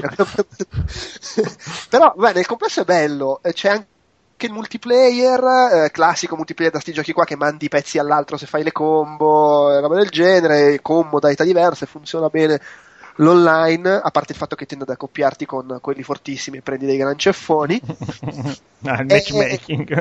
Esattamente. Allora, secondo me è bello, è un bel puzzle game, anche se magari non è ai livelli dell'epica di Tetris, c'ha il problema che costa un po', nel senso che costa 15 euro, e voglio dire, quello che era uscito su WiiWare costava 1000 punti, che era tipo un po', sarà stato 10 euro, quindi insomma, un po' da fastidio, anche perché hanno tolto nei vecchi Dr. Mario c'era il multiplayer per 4 giocatori, qua massimo 2. Quello lì per Wii potevi, era come tipo su DS, uno aveva una sola copia e si poteva giocare in due online. Insomma, erano delle cose carine che le hanno tolte. Il gioco costa di più, dicevo, ma mi pigli per il culo. È un po' come NBA 2K14 per PS4, che hanno tolto Però insomma è carino. C'ha veramente con questo fatto che dopo un po', cioè alla fine spegni la TV, perché lo giochi su, ce l'hai lì sul gamepad, ti senti coglione a guardare la TV. Poi se giochi col touchscreen a maggior ragione. E uno diceva, ma perché sto giocando sta roba su uno che non posso portarmi neanche fino in bagno? Però comunque è carino, insomma. No, merita. Magari non so se merita 15 euro. Magari prima o poi lo scontano. Invece un gioco che merita tanto, io l'ho pagato 25 euro sulle shop, è Phoenix Wright Dual Destinies. In realtà è Ace Attorney Phoenix Wright Dual Destinies. Che praticamente è l'ultimo capitolo per adesso della saga di Phoenix Wright, appunto, che spero che si sappia che gioco è. Comunque è una sorta di... si può dire che è una visual novel, Phoenix Wright, sì. Cioè, ma alla fine in un certo senso sì, cioè chiamarla avventura secondo me è un po' esagerato, anche perché qua c'è veramente molto di più da leggere che del solito. Comunque su un gioco dove si impersona degli avvocati, dove ci sono dei casi strampalati, veramente molto strampalati, dove bisogna scoprire tutti gli indizi per poter difendere le persone accusate di omicidio solitamente. Secondo me è molto bello, oltretutto non l'ho ancora finito, ma leggevo che dura più di una ventina di ore perché sono 5 casi, dove c'è veramente tanto tanto da leggere. E l'unico difetto, se si vuole, allora il gioco costa 25 euro e non i soliti 49 per 3DS, però c'è un però da dire, non è tradotto in nessuna delle sue forme, ovvero tutto il testo in inglese, ci sono delle scene animate con cartoni animati in inglese senza sottotitoli, quindi è per forza da giocare con, almeno nelle sezioni con il cartone animato, diciamo, con l'audio attivato, perché sennò gli dicono una cosa e non si sente. Io che a volte ci gioco a letto sempre con l'audio disattivato, non lo gioco a letto questo, perché se poi parte il filmato che dura 10 secondi e non riesco a sentire cosa dicono, mi girano i coglioni. Comunque un gran bel gioco, secondo me, con questa scelta. Oltretutto si trova solo in digitale, solo sulle shop. Una scelta un po' bislacca, perché comunque la saga è famosa, ho detto saga. Ma fra l'altro è per l'Europa. Mi sembra che non so in America, ma in Giappone dovrebbe essere uscito. È uscito in cartuccia? Sì. Sì, probabilmente per evitare di accollarsi il costo traduzione, ha lasciato in inglese. Buonanotte. Insomma, chi vuole se lo compra, un po' come dire, ve lo diamo così che costa un po' meno. Magari hanno deciso che non vende abbastanza per buttarlo fuori in cartuccia dalle nostre parti, ma sì, abbastanza, quindi nicchia di appassionati, fra gente che se lo compra anche scaricato. Poi ci sta, perché comunque è sicuramente più nicchia quella di Phoenix Wright che non quella di Layton, per esempio, che Layton ci giocano tutti i bambini. No, ma quello nettamente. Sì. Esatto. Peraltro, cosa curiosa, ero andato a vedere anche per l'iPod se c'era il gioco su iOS. Effettivamente c'è Ace Attorney per iOS con una sequela di una c'è gente ma tantissima gente ha messo una stellina perché non è tradotto in italiano. E la cosa, la motivazione è: non è possibile, dato che è una raccolta di episodi per il Nintendo DS, questo qua. Cosa succede? Loro hanno messo 4 giochi in uno, no? E mi pare che tutto completo costi 15 euro, quindi costa anche una bella cifra per essere una roba da iOS, però sono 4 giochi. I primi 2 casi del primo gioco sono gratuiti nel download, e poi se vuoi gli altri li sblocchi, puoi sbloccare un gioco per volta o tutti e 4 per il costo totale, no? E la gente scrive: non è possibile, è una vergogna, perché questi giochi esistono in italiano per DS e, e sono solo in inglese per iPhone. Una stellina, il gioco è una figata magari, è una stellina, vabbè. Comunque, metterò più stelline quando lo farete in italiano, come se questi di Capcom capissero cosa scriviamo in italiano, no? Vabbè, ci sarà qualcuno di Capcom Europa che guarda, no? Ah, secondo me non gliene fotte un cazzo. No, ti potresti stupire, guarda, ti dirò. Comunque Phoenix Wright Dual Destiny è bellissimo. Passiamo dopo. Oh, finalmente parliamo di un gioco che tutti aspettavano come il messia, Andrea? Pensavo Gran Turismo 6. No, appunto, io già mi preoccupavo. Broken Age. Ok, allora, full disclosure, io non avevo messo i soldi. Non perché non ci tenessi, però non ho detto. Più che altro non ho fatto in tempo a mettere che aveva già raggiunto l'obiettivo. Allora vaffanculo. Allora, che dire di Broken Age? È bellissimo. Oh.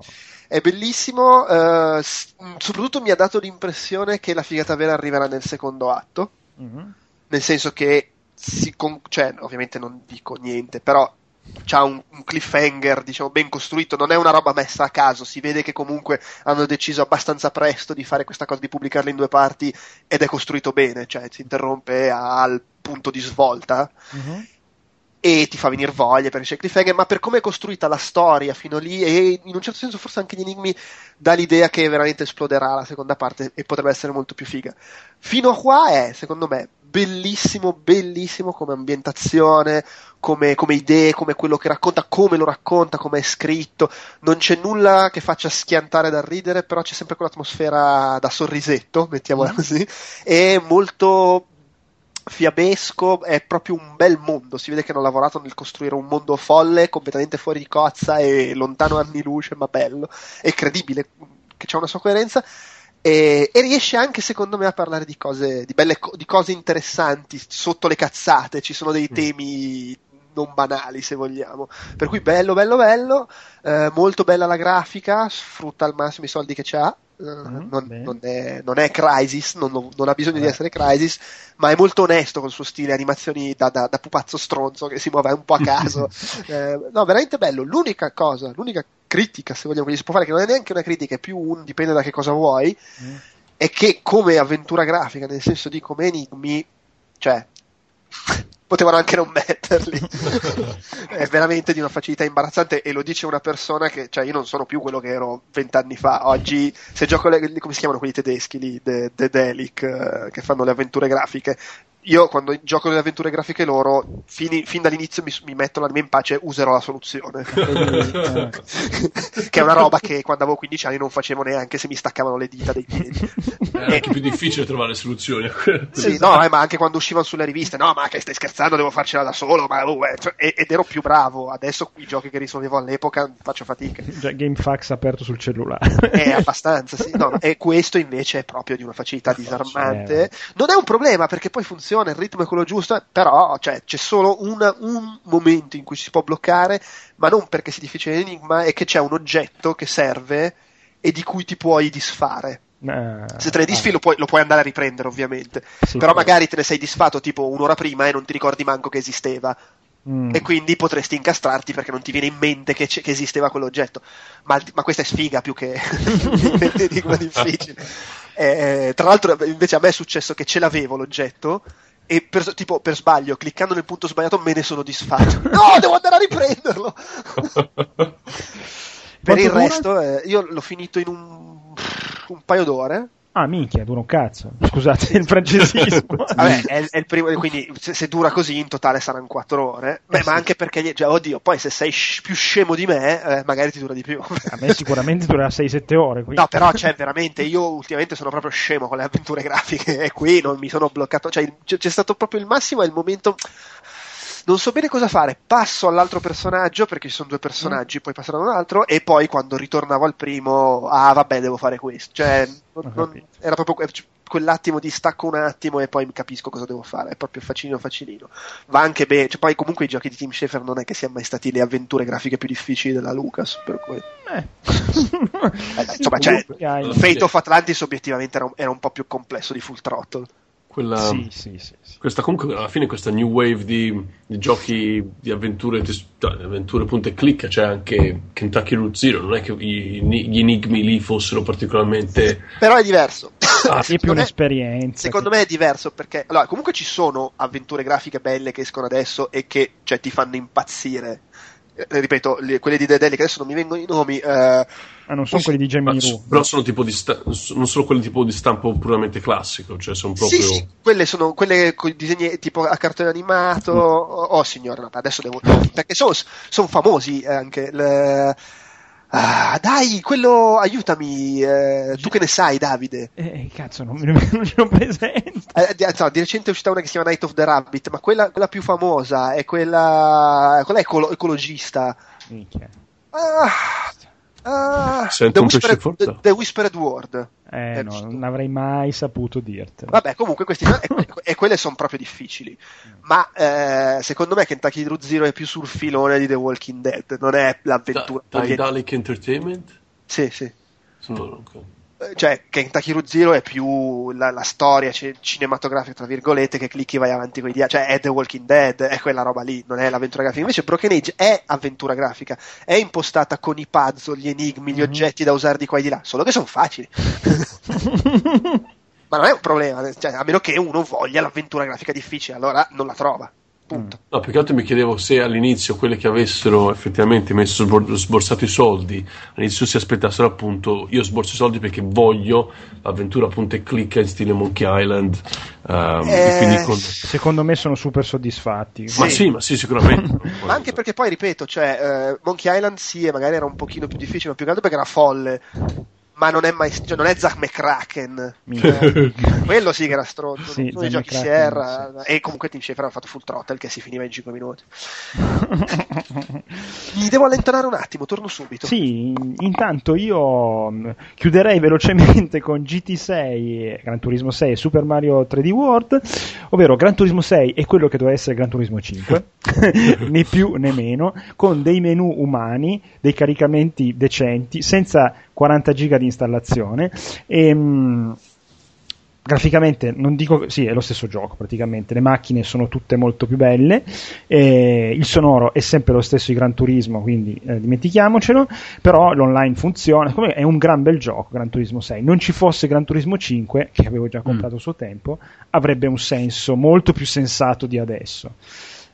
Così com'è dici beh bello, però capisci che con Gran Turismo 5 hanno fatto veramente una serie di errori gravi, perché quando tu in Gran Turismo 5 ci metti 2 minuti a navigare in menu e in Gran Turismo 6 ci metti 5 secondi, insomma capisci che c'è stato qualcosa che non è andato. Invece Super Mario 3D World è per Wii U ovviamente, come te lo rubassero. Sì, sì, no, ma poi, insomma, poi ci ho rigiocato, okay, ovviamente, perché il disco era dentro la console. E, bello, bello, bello, proprio un gran bel Super Mario, niente da dire, è proprio... Oltretutto, tecnicamente, cioè, è uno di quei giochi che lo guardi e dici, beh, effettivamente l'HD su Super Mario... poteva servire. Porca puttana, io dicevo dai tempi del primo Mario Galaxy che in HD sarebbe stata una figata. Questo è pazzesco, questo è veramente accecante, in certi momenti ha dei colori accecanti, non ho altro modo di dire. Poi epilettici. Sì, sì, no, veramente fortissimi. Oltretutto questa cosa che puoi vedere i fantasmini dei tuoi, credo solo quelli che hanno la lista amici, no? Immagino che ti giocano davanti, ogni tanto dici ma quello che cazzo è? C'è scritto Joe Pepso, Andrea. Quindi è molto simpatico, è un giocone della Madonna, è perfetto, è proprio il solito Super Mario perfetto, e mi devo ricredere, nel senso che quando lo vidi la presentazione dissi cioè, questi fanno un Mario 3D che dovrebbe essere il seguito di Galaxy uguale a 3D Land per 3DS. Poi quando l'ho visto alla Games Week ho capito che devo comprare il Wii U, e adesso giocandoci effettivamente è proprio bellissimo, bellissimo. Probabilmente sarà l'ultimo gioco che compro per Wii U, però vabbè. No, a parte Mario Kart, quello sì. Peraltro spero che esca a marzo, come dicevano, speriamo. E basta, tutto qua. Direi che possiamo passare al consiglio del tentacolo. Con vivo rammarico devo comunicarvi che per un imprevedibile disguido la copia dell'annunciato film cecoslovacco non è giunta in tempo e quindi la proiezione non potrà avvenire. Via! Dove andate, fermi tutti? In sostituzione verrà proiettato l'immortale capolavoro del maestro Sergei M. Einstein, La corazzata Kotionkin. Consiglio del tentacolo, allora Paolo dai, inizia tu. Non ho da consigliare un film, 2 film alla fine, o anche 3, dipende da quanto lungo andiamo. Il primo film che vorrei consigliare è tale Ruby Sparks, che è un film in stile Sundance, che sono quei film che piacciono a me, insomma, quindi indie. E vorrei ricordare che The Raid e The Raid 2 sono andati al Sundance, per questo. Okay. Anche i soliti sospetti. Allora è un film, diciamo, per aiutarvi a visualizzare un film più hipster che The Raid, per aiutarvi, ed è, diciamo, è come se è un misto tra Stranger Than Fiction, non so se ve lo ricordate, quello con Will Ferrell che si scopre essere il protagonista di un libro e sente la voce narrante che appunto narra la sua vita, e il manga, quello di Video Girl Eye, che non so se avete letto, da Giovincelli anche voi. Ma sono i registi di Little Miss Sunshine, vedo. Esatto, bravissimo. E non hanno fatto niente nei 6 anni trascorsi fra l'uno e l'altro film. Se lo possono permettere, perché Little Miss Sunshine è uno dei capolavori della nostra generazione. No, comunque è un film, un commento pagato questo. Un film bello, a me, io non vivo di grigio, vivo di bianco e nero. È un film molto bello. Che, di cosa parla? Parla di questo scrittore, che un giovane scrittore che anni fa ha avuto appunto un libro di successo e poi, come succede a tanti, al blocco dello scrittore, non riesce a cavare un ragno dal buco, finché non gli viene questa ispirazione di parlare di scrivere un libro di una ragazza, della sua ragazza perfetta, e la mattina dopo se la trova in casa. E tutto quello che scrive sul manoscritto la ragazza fa. Si dice di alzare un braccio, la ragazza alza un braccio e così via. È il sogno di qualsiasi adolescente arrapato. Esatto. Non a caso, appunto, detto che ricorda molto Video Girl. E poi da lì poi tutti i problemi del caso che ci sono. È un film piacevole, recitato molto bene, scorre via tranquillamente. Il filo narrativo, appunto, è abbastanza cliché in quello che succede, come l'incipit stesso vi può appunto suggerire lo sviluppo, ma non per questo la reazione da me l'ha realizzato molto bene. E tra l'altro c'è una chimica fra i due, cioè non so se si dice, insomma, il rapporto su schermo fra i due protagonisti, che uno è Paul Dano, che c'era anche in Little Miss Sunshine, e l'altra è tale Zoe Kazan, che tra l'altro è la sceneggiatrice del film. Funziona egregiamente. L'unico neo magari è il fatto che funziona anche troppo egregiamente, poi infatti ho scoperto che entrambi, come dire, baravano allegramente perché stanno insieme anche nella vita di ogni giorno, quindi insomma ci riesco anch'io a recitare se effettivamente sono già innamorato. Però è un film piacevole, e se vi è piaciuto appunto Stranger Than Fiction, che l'avete visto voi Stranger Than Fiction? Molto bello. L'ho visto, e soprattutto l'ho visto un sacco di volte perché l'ho fatto vedere a tutte le ragazze. Bravissimo. Se vi è piaciuto quel film, questo è simile. In teoria dovrei aver finito di vederlo, quindi, visto che sono sposato, però. Comunque consigliato, perché scorre veramente benissimo, tanto quanto Little Miss Sunshine, diciamo. Bene. Andrea, vai. Facciamo anche qua un po' così. Va bene, ok. Allora io resto in tema un po' sandanzosa, anche se non so se ci sia passato con The Spectacular Now. Non mi ricordo, io avevo parlato qua di Smashed. Mi pare non di credo. No. Ero convinto di averlo fatto, però posso sbagliarmi. Lo dico perché è il nuovo film dello stesso regista. Nel quale a questo punto ho notato un thread, lui fa solo film sull'alcolismo. Perché poi sono andato a vedere anche il film perché aveva fatto il suo primo film, si chiamava Off the Black, non l'ho mai visto, è con Nick Nolte che fa ovviamente il vecchio alcolizzato. Benissimo. Poi aveva fatto questo Smashed che è molto molto bello, consiglio anche quello, con Mary Elizabeth Winstead, quella di coso di oh signore, oggi c'ho l'Alzheimer. Dai, il film dei videogiochi, il film di Edgar, del regista della fine del mondo. Esatto, quella di Scott, okay. Quella che faceva Ramona in Scott Pilgrim. Sì.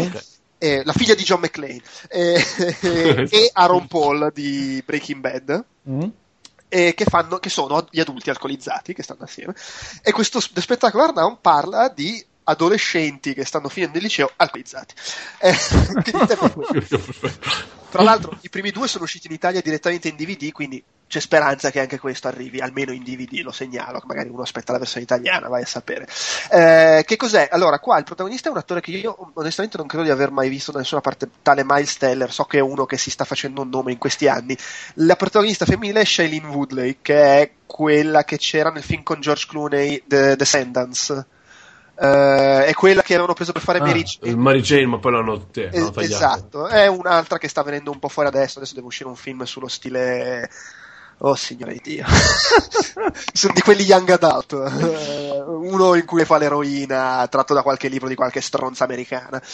Comunque c'è lei e poi c'è Brie Larson, che è sempre molto carina, che fa l'ex. Comunque praticamente è la storia di questo qui, che è questo ragazzo che sta finendo il liceo, che si molla con la sua ex, è uno che molto è sempre l'anima della festa, beve un sacco, quindi è un film sull'alcolismo, ma non di quelli la tragedia dell'alcolismo, no, lui beve un sacco e ti rendi conto tu che è un alcolizzato quando poi vedi un po' che cazzo combina, che conosce questa ragazza qua, cioè dei nudi, e fanno amicizia e poi nasce più o meno qualcosa.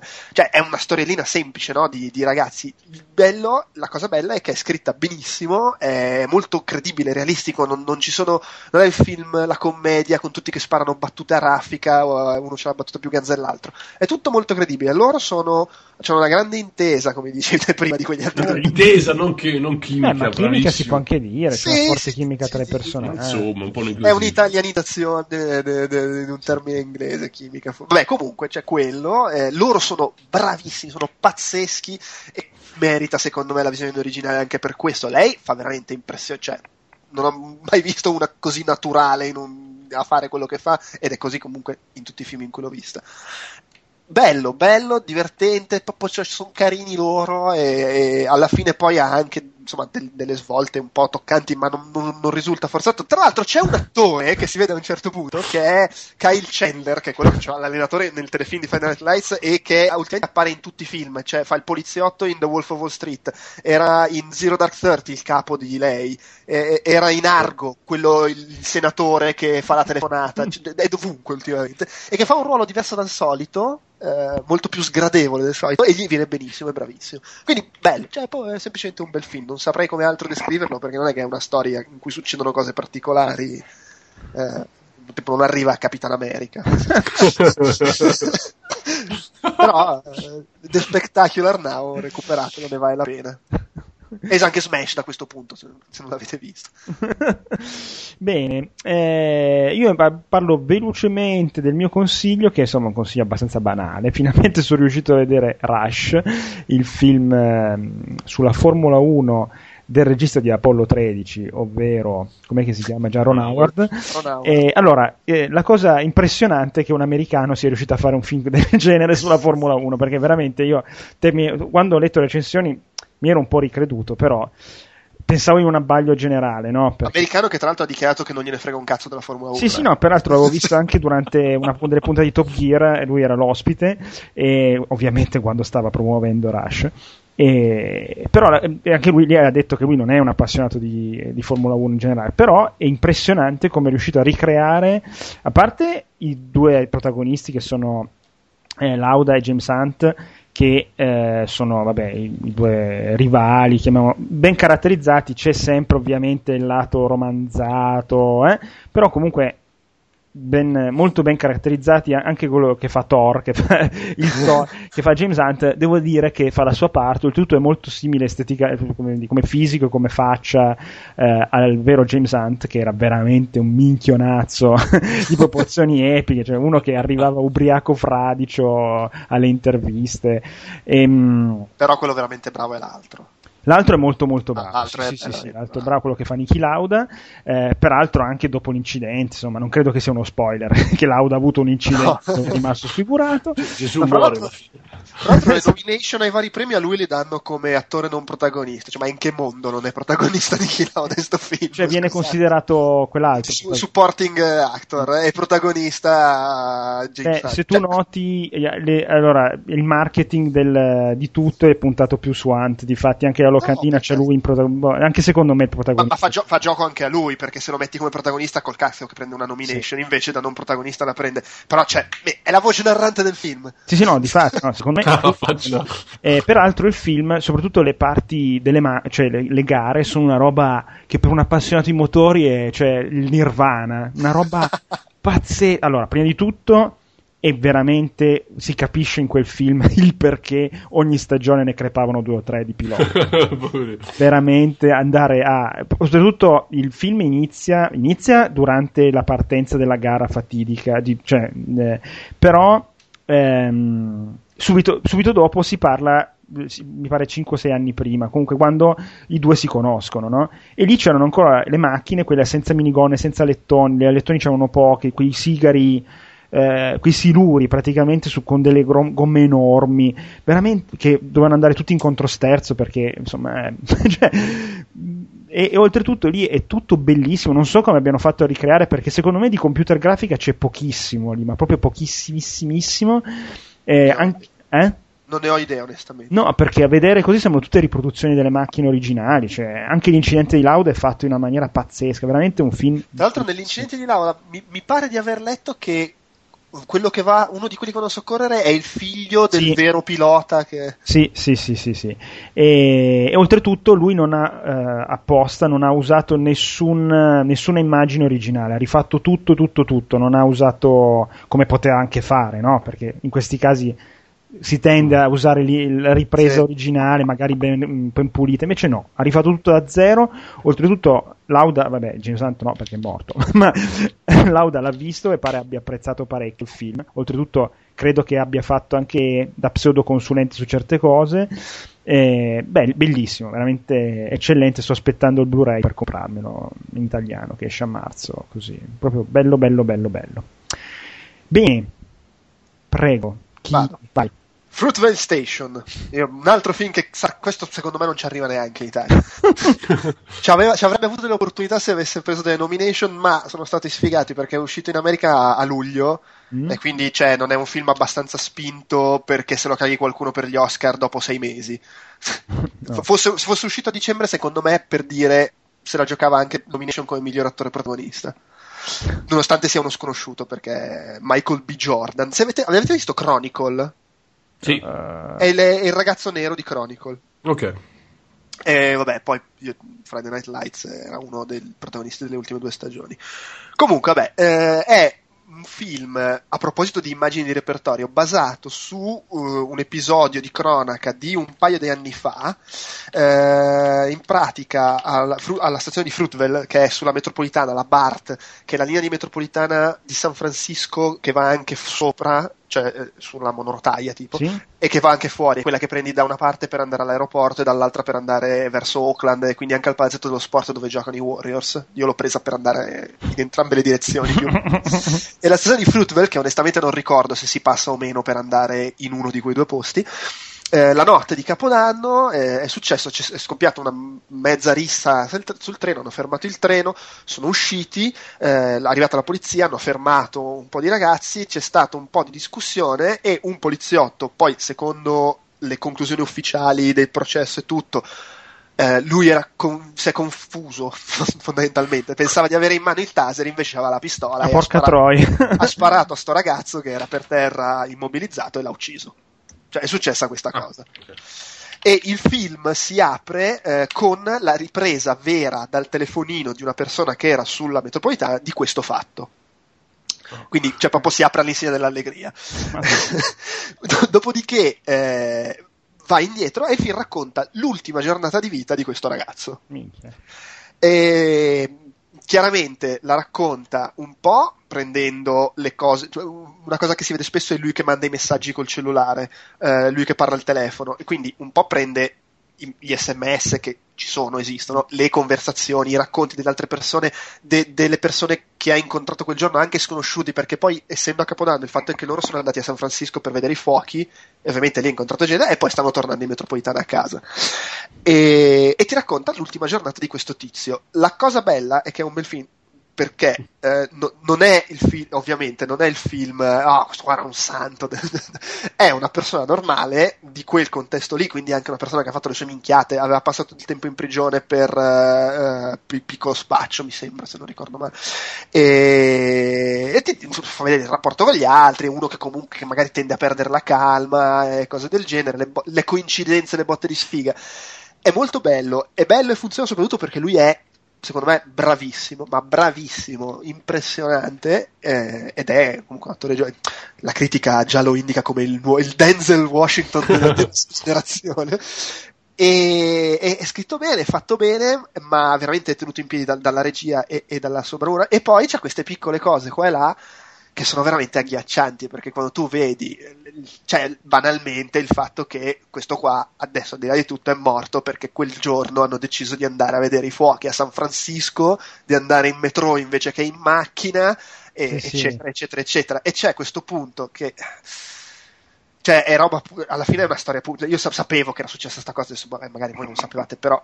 cioè, si sa anche questa cosa, c'è la scena in cui loro fanno la cena, no, di Capodanno, prima che poi lui pigli e vada a festeggiare con la sua ragazza, i suoi amici, E minchia, la madre gli dice non prendere la macchina perché così puoi bere e tornare e prendi la metropolitana.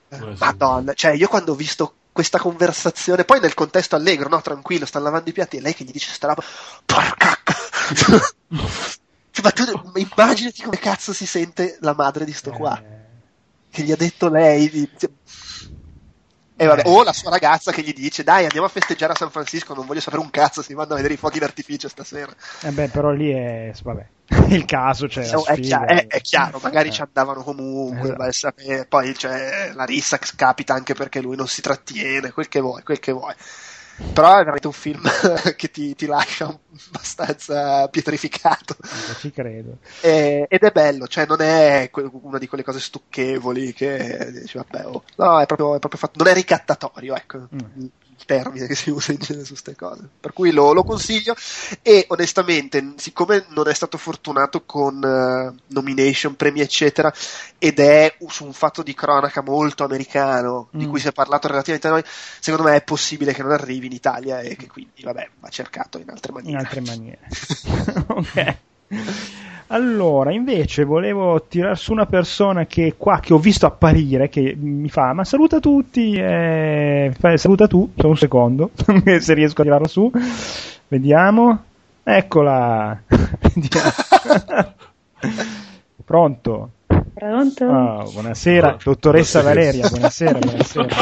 Ciao a tutti. Ciao. Stiamo parlando di film allegrissimi. Allegrissimi? Mamma mia. Qualche commedia? No, non proprio.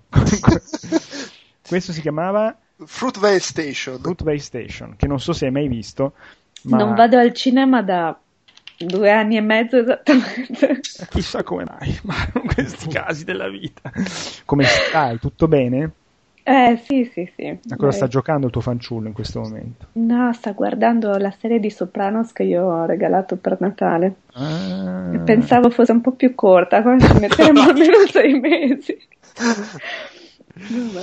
Beh, è contento che l'Arsenal è in testa al campionato, no? Sì. Non so, io già lo vedo mezzo nudo, ubriaco fradicio, fuori dalla porta, così campioni d'Inghilterra. Esattamente fuori dalla porta, dove se si mette ubriaco fradicio. Va bene, voi come state? Ah, tutto a posto, stavamo discutendo di film allegri, furti in casa, giochi, insomma. Sì, tra l'altro il prossimo che ho è ancora più allegro. Ah, perfetto, guarda. Ma come mai siete in fase depressiva? Che vi succede? Eccola qua, che te... Parliamone, dai. Il Noprom, il Diazepam ci vuole dare.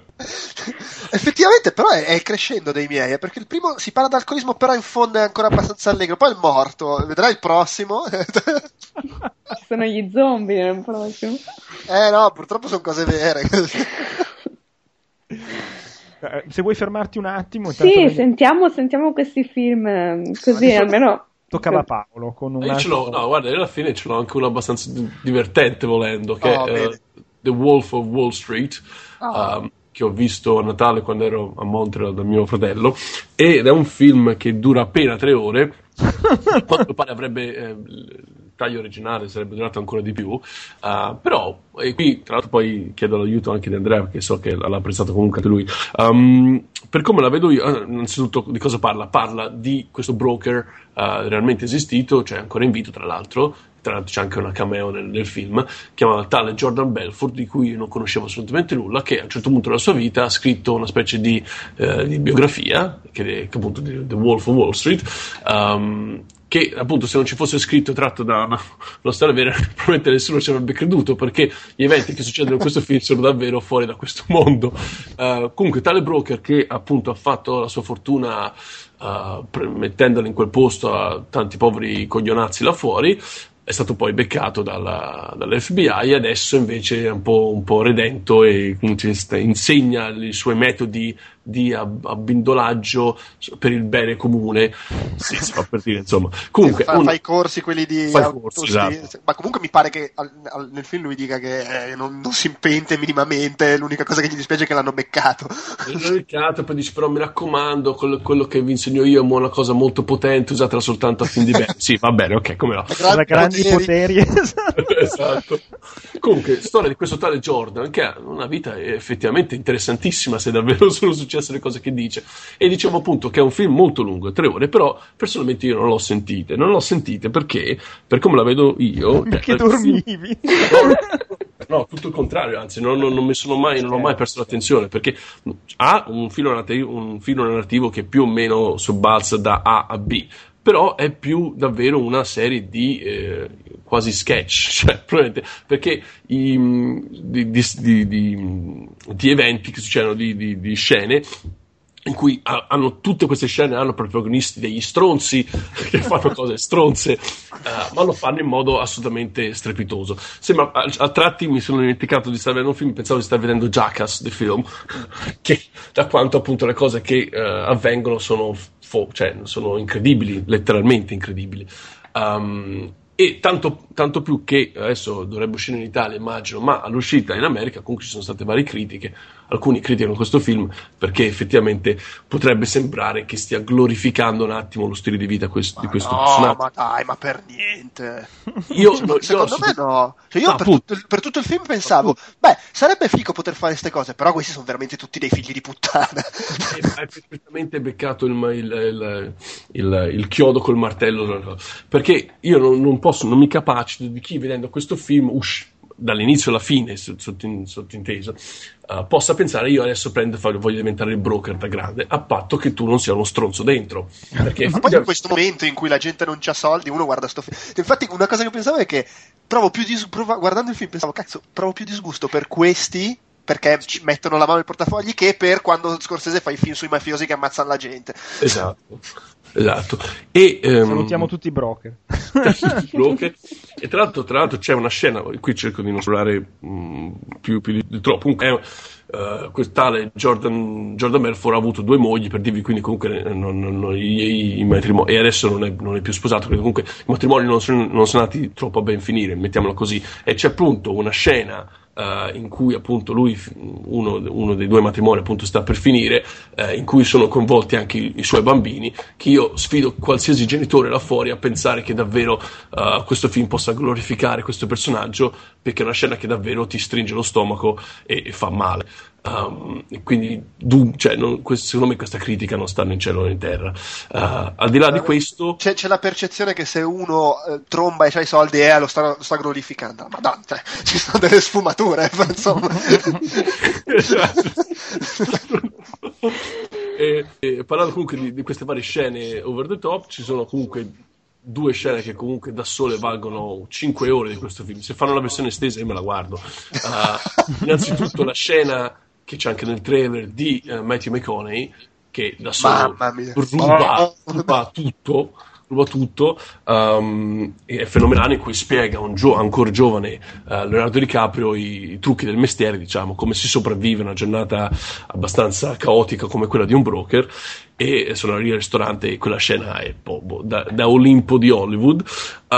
E poi c'è un'altra scena invece che lì proprio non mi sarei mai più alzato dalla sedia, è quella in cui Jordan Belfort ha questa incredibile idea di invitare sul proprio yacht gli agenti dell'FBI e c'è questa lunga conversazione con gli agenti dell'FBI, che secondo me neanche il miglior Tarantino dannata avrebbe scritto una scena migliore di quella, ed è assolutamente fantastica, non soltanto per l'eccitazione ma proprio per la dinamica di come si svolge questo dialogo. Secondo me, se riuscite ad arrivare a quella scena non vi muovete più dalla sedia, davvero. E tra l'altro in quella scena c'è Kyle Chandler, che è quello che dicevo prima, esatto, che è dappertutto. Quindi promosso, se avessi 3 pollici su, se avessi 3 pollici alzerei 3. Saresti un mostro. Però approverei ancora di più questo splendido film di Scorsese, veramente. Sono d'accordo, per me è il film più bello di Scorsese con DiCaprio. Ah, quell'altro era The Departed, l'ho visto anche The Departed. Ma ne ha fatti tipo 5 con DiCaprio, una roba del genere. Già il fatto che te ne ricordi solo un altro significa ha fatto The Aviator, The Departed, quello Gangs of New York, esatto. E Shutter Island. È vero, Shutter Island è vero, sì. Però è il più bello questo. Sul fatto della lunghezza, allora, io sono d'accordo che non è per niente noioso e è divertente fino alla fine, però secondo me è un film che per un paio d'ore c'ha una forza allucinante e poi un pochino cala. Non che diventi palloso, però... No, Forse se fosse durato meno sarebbe stato ancora più, però che cioè, non saprei neanche dire quella scena andava tolta. E comunque DiCaprio non lo vince neanche stavolta l'Oscar. No, ma zero, non è... no, non so come mai, ma non lo vincerà neanche stavolta. Vabbè, povero Leonardo. Invece è portato in sfiga, però.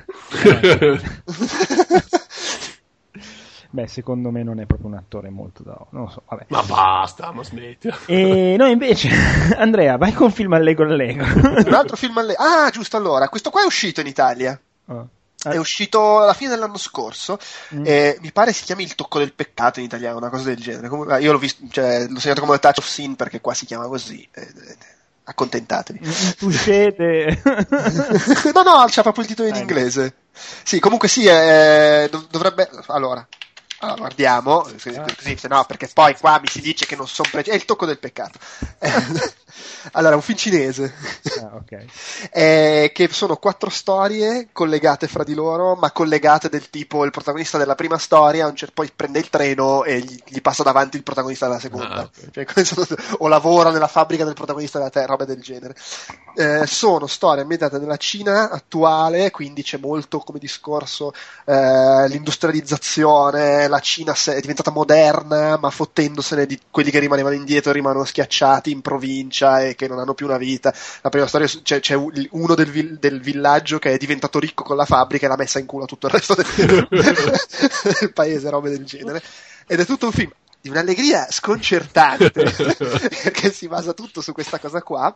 La cosa particolare è che tutte e 4 le storie finiscono allo stesso modo, non nel senso che succedono le stesse cose, ma nel senso che partono che sembrano cioè il film cinese da festival. Racconti di gente povera, deprimenti, anche un po' lento se vogliamo, solo che il protagonista di ogni racconto alla fine della sua storia è talmente oppresso, schiacciato, non ce la fa più, che gli si chiude la vena e scatta l'ora della violenza. E quindi la parte finale di ogni racconto è un macello di violenza, oltretutto girato benissimo. E questo qua tra l'altro è uno che il regista aveva vinto, non mi ricordo se a Venezia o a Cannes qualche anno fa, e quindi cioè, sembra quasi che ha detto sì, io faccio questi film qua, però guardate che sono bravo anche a fare e gli ha messo nello stesso film le due cose. Si chiamava Still Life il film con cui ha vinto non so dove, ma un po' di anni fa. Ed è folle, ma è molto bello, molto pesante, ti lascia addosso una gran pesantezza e poi ha queste esplosioni allucinanti girate benissimo, ma con tecnica da film più di genere, quei momenti lì. Cioè, in una delle storie uno parte proprio col fucile, killing spree, e ci sono tutti questi piani sequenza di lui che ammazza tutto. Ma si conciliano bene le due cose? Cioè, o sembrano sì. Film diversi completamente? No, è esattamente... Beh, poi non è che è spettacolarizzata la violenza, è comunque contestualizzata nel tono del film, ma sì, perché... sì, non è I Mercenari 2. Esatto, cioè non è che diventa quello, ma è costruito bene, cioè... porta veramente a un punto che anche tu dici ma minchia, ma sparagli. e quindi assolutamente funziona, ed è folle perché c'ha questi momenti assurdi e poi torna ad essere il film quello pesante, serio, la povertà, sì, perché riparte il secondo. Esatto, come è strutturato, cioè prima una storia inizia e finisce, storia e poi inizia un'altra? La storia inizia e finisce e semplicemente magari vedi il personaggio che passa e questo ti fa da collegamento. Poi sì, l'ultima storia tende un pochino a chiudere il cerchio perché ritorna nei luoghi della prima. Okay. Però sì, sono 4 cose separate che avvengono una dietro l'altra. Vabbè. Questo... Pensa se facesse bene anche Bollywood e mettesse insieme... un bel delirio, no, vabbè. Invece del numero della danza finale c'è il numero del massacro finale, perfetto. Massacro. Paolo, dici la tua ultima scelta di quest'oggi. Sì, l'avevo messo, ma lo stavo per cancellare, ti dirò perché comunque non è. Comunque, velocemente si chiama The Way Way Back. Ed è un film tipo, anche qui, molto da Sundance, anche questo. Se avete visto Adventureland, con quel rompipalle che ha fatto anche The Social Network, come si chiama? Io lo chiamo Zuckerberg adesso perché lo associo con quello di Facebook. Chissà come mai. Quello di... No, Heisenberg. Asterisco Berg. Esatto, lui, quello. C'è lui, Jesse Eisenberg. Jesse Eisenberg, sì. Okay, quello faceva Adventureland. Questo è un film simile in quanto c'è parla di un ragazzo un po' disadattato, molto timido, che appunto l'estate viene costretto alla sua famiglia ad andare con loro. Scusa, avevo capito, d'estate viene costretto alla sodomia. No, non è quel genere di film. Solo d'estate. No. D'estate, per sbarcare i lunari. No, non stiamo parlando di A Serbian Film. Quindi, smettila di ricordarmi certi film. Allora, e parla appunto di questo ragazzo che, timido quanto vuoi, la famiglia lo costringe, una famiglia un po' disastrata perché la moglie è divorziata e si è appena messa con un nuovo uomo, lo portano al mare e lui ovviamente si annoia a morte, è il classico bambino awkward che nessuno vuole farsi amico perché lo farebbero imbarazzare, e lui trova la sua vena, la sua salvezza, ciò che gli salva l'estate da essere un mortorio schifoso è appunto trovare un lavoro presso un parco giochi lì sulla riviera, e appunto trovare una sua, visto che la sua figura paterna è assente, trova la sua figura paterna in questo direttore di parco giochi che è Sam Rockwell, che mi dimentico sempre, ma questi film me lo fanno ricordare, uno dei miei attori preferiti perché è davvero bravissimo, è tra l'altro un raro caso in cui sia che lui faccia il protagonista che faccia l'attore secondario spacca sempre tutto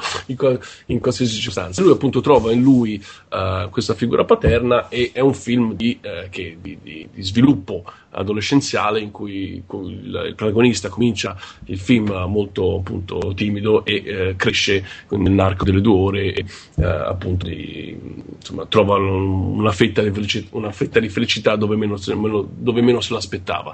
Appunto è il classico film da Sundance, ma anche questo scorre bene ed è meglio di Adventureland semplicemente perché non ha quella rompipalle di io lo chiamo Zuckerberg, e quella gatta morta di Kristen Stewart, o come cavolo si chiama quella di Twilight. Invece ha degli attori insomma più piacevoli da vedersi, e quindi consigliato anche questo. Comunque la tua frase trova la felicità dove meno se l'aspettava, ricordandomi quello che ha detto Andrea prima sull'estate, mi è venuta un po' di brivido. Basta. Vabbè, ragazzi, parliamo Andrea e Davide, avete qualche problema? Dillo a quello che guarda a Serbian Film, scusa. Era per puro scopo professionale, cioè uno deve vedere, cioè devi documentarti per le tue attività da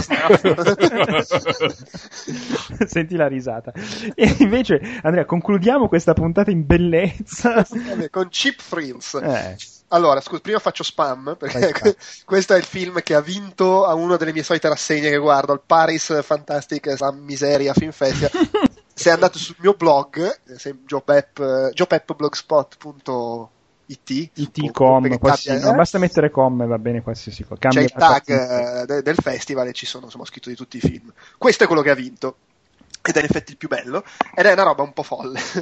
Allora, è un film dove c'è il protagonista che è questo tizio che è uno un po' sfigato, no? Lo sfigatello con gli occhiali un po' antipatico, nerdino, e che inizia il film che ha perso il lavoro. Allegria, no? Non mi ricordo neanche dove lavora, tipo in officina. Comunque ha perso il lavoro, ha moglie e figlio, nato da poco, e gli è appena arrivata l'ingiunzione di sfratto. Allora lui perde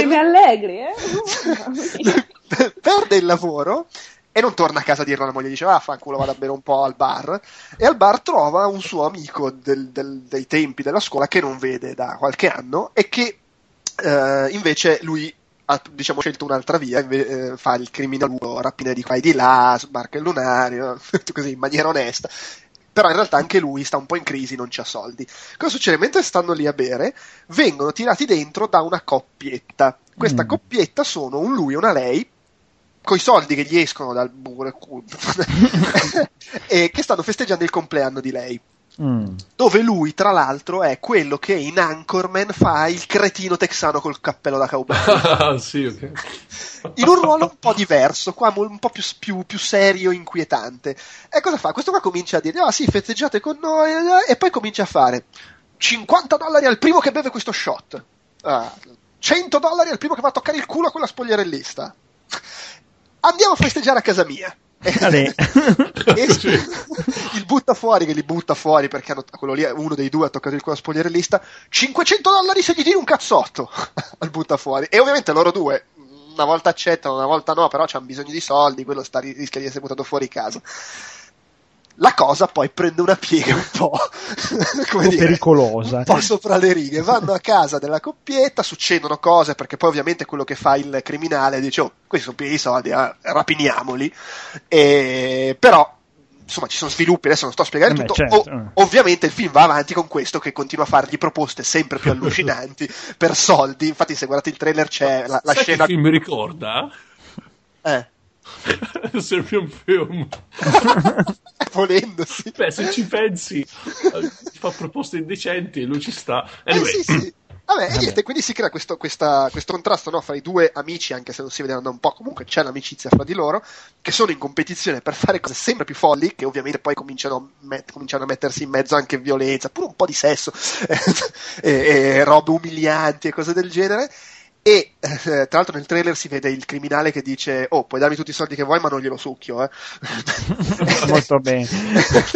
No, ed è bello come si sviluppa. No, chiaramente parte del gusto è vedere cosa gli propongono e cosa loro decidono di fare, quindi non racconto altro, ma è bello come si sviluppa le situazioni che gli propone, e alla fine il tema che affronta, dice, cosa saresti disposto a fare, quanto sei disposto a scendere in basso. Non la butta sul tipo Serbian Film, non diventa una roba stravolgare o strasplatter, è semplicemente questa cosa qui trattata in maniera divertente, brillante, inquietante e con un finale non male. È bello, mi è piaciuto parecchio. Qualcuno di voi ha visto American Hustle per caso? No. E qua esce deve ancora uscire, per cui... Ah, okay. No, perché ho visto nel trailer Christian Bale che è ingrassato di 50 kg e dicevo, vabbè, però dicono tutti che è bravissimo. Cioè, me lo ricordo. Pare che questo film siano tutti bravissimi e poi c'è Christian Bale. Poverino.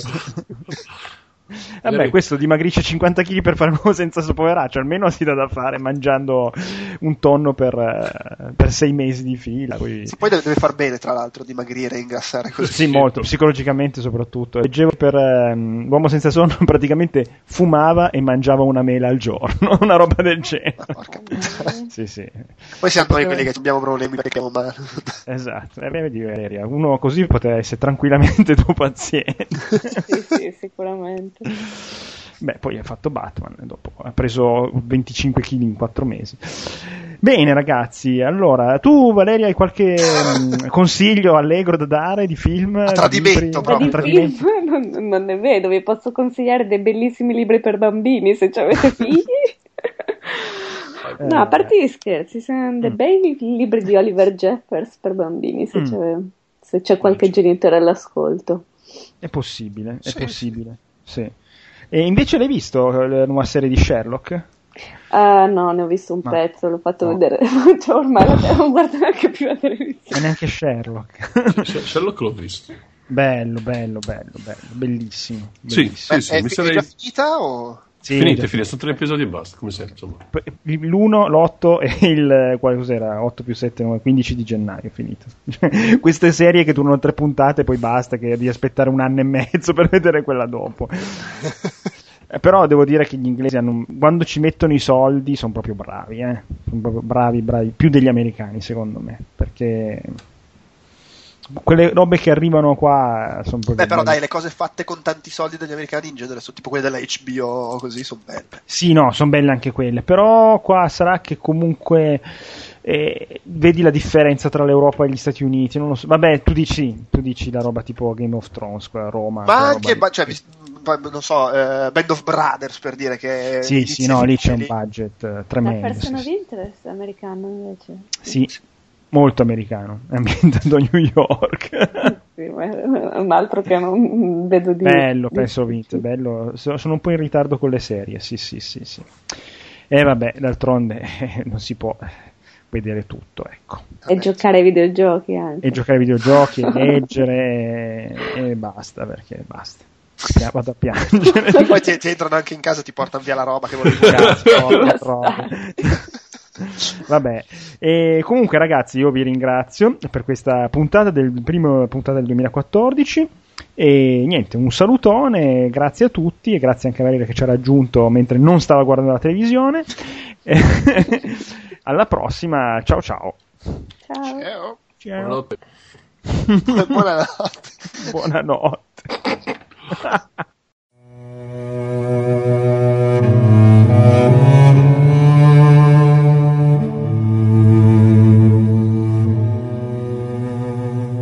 Sempre potete trovare il podcast del Tentacolo Viola su outcast.it, dove sono disponibili tutti gli episodi anche in streaming con i link ai vari consigli citati in puntata.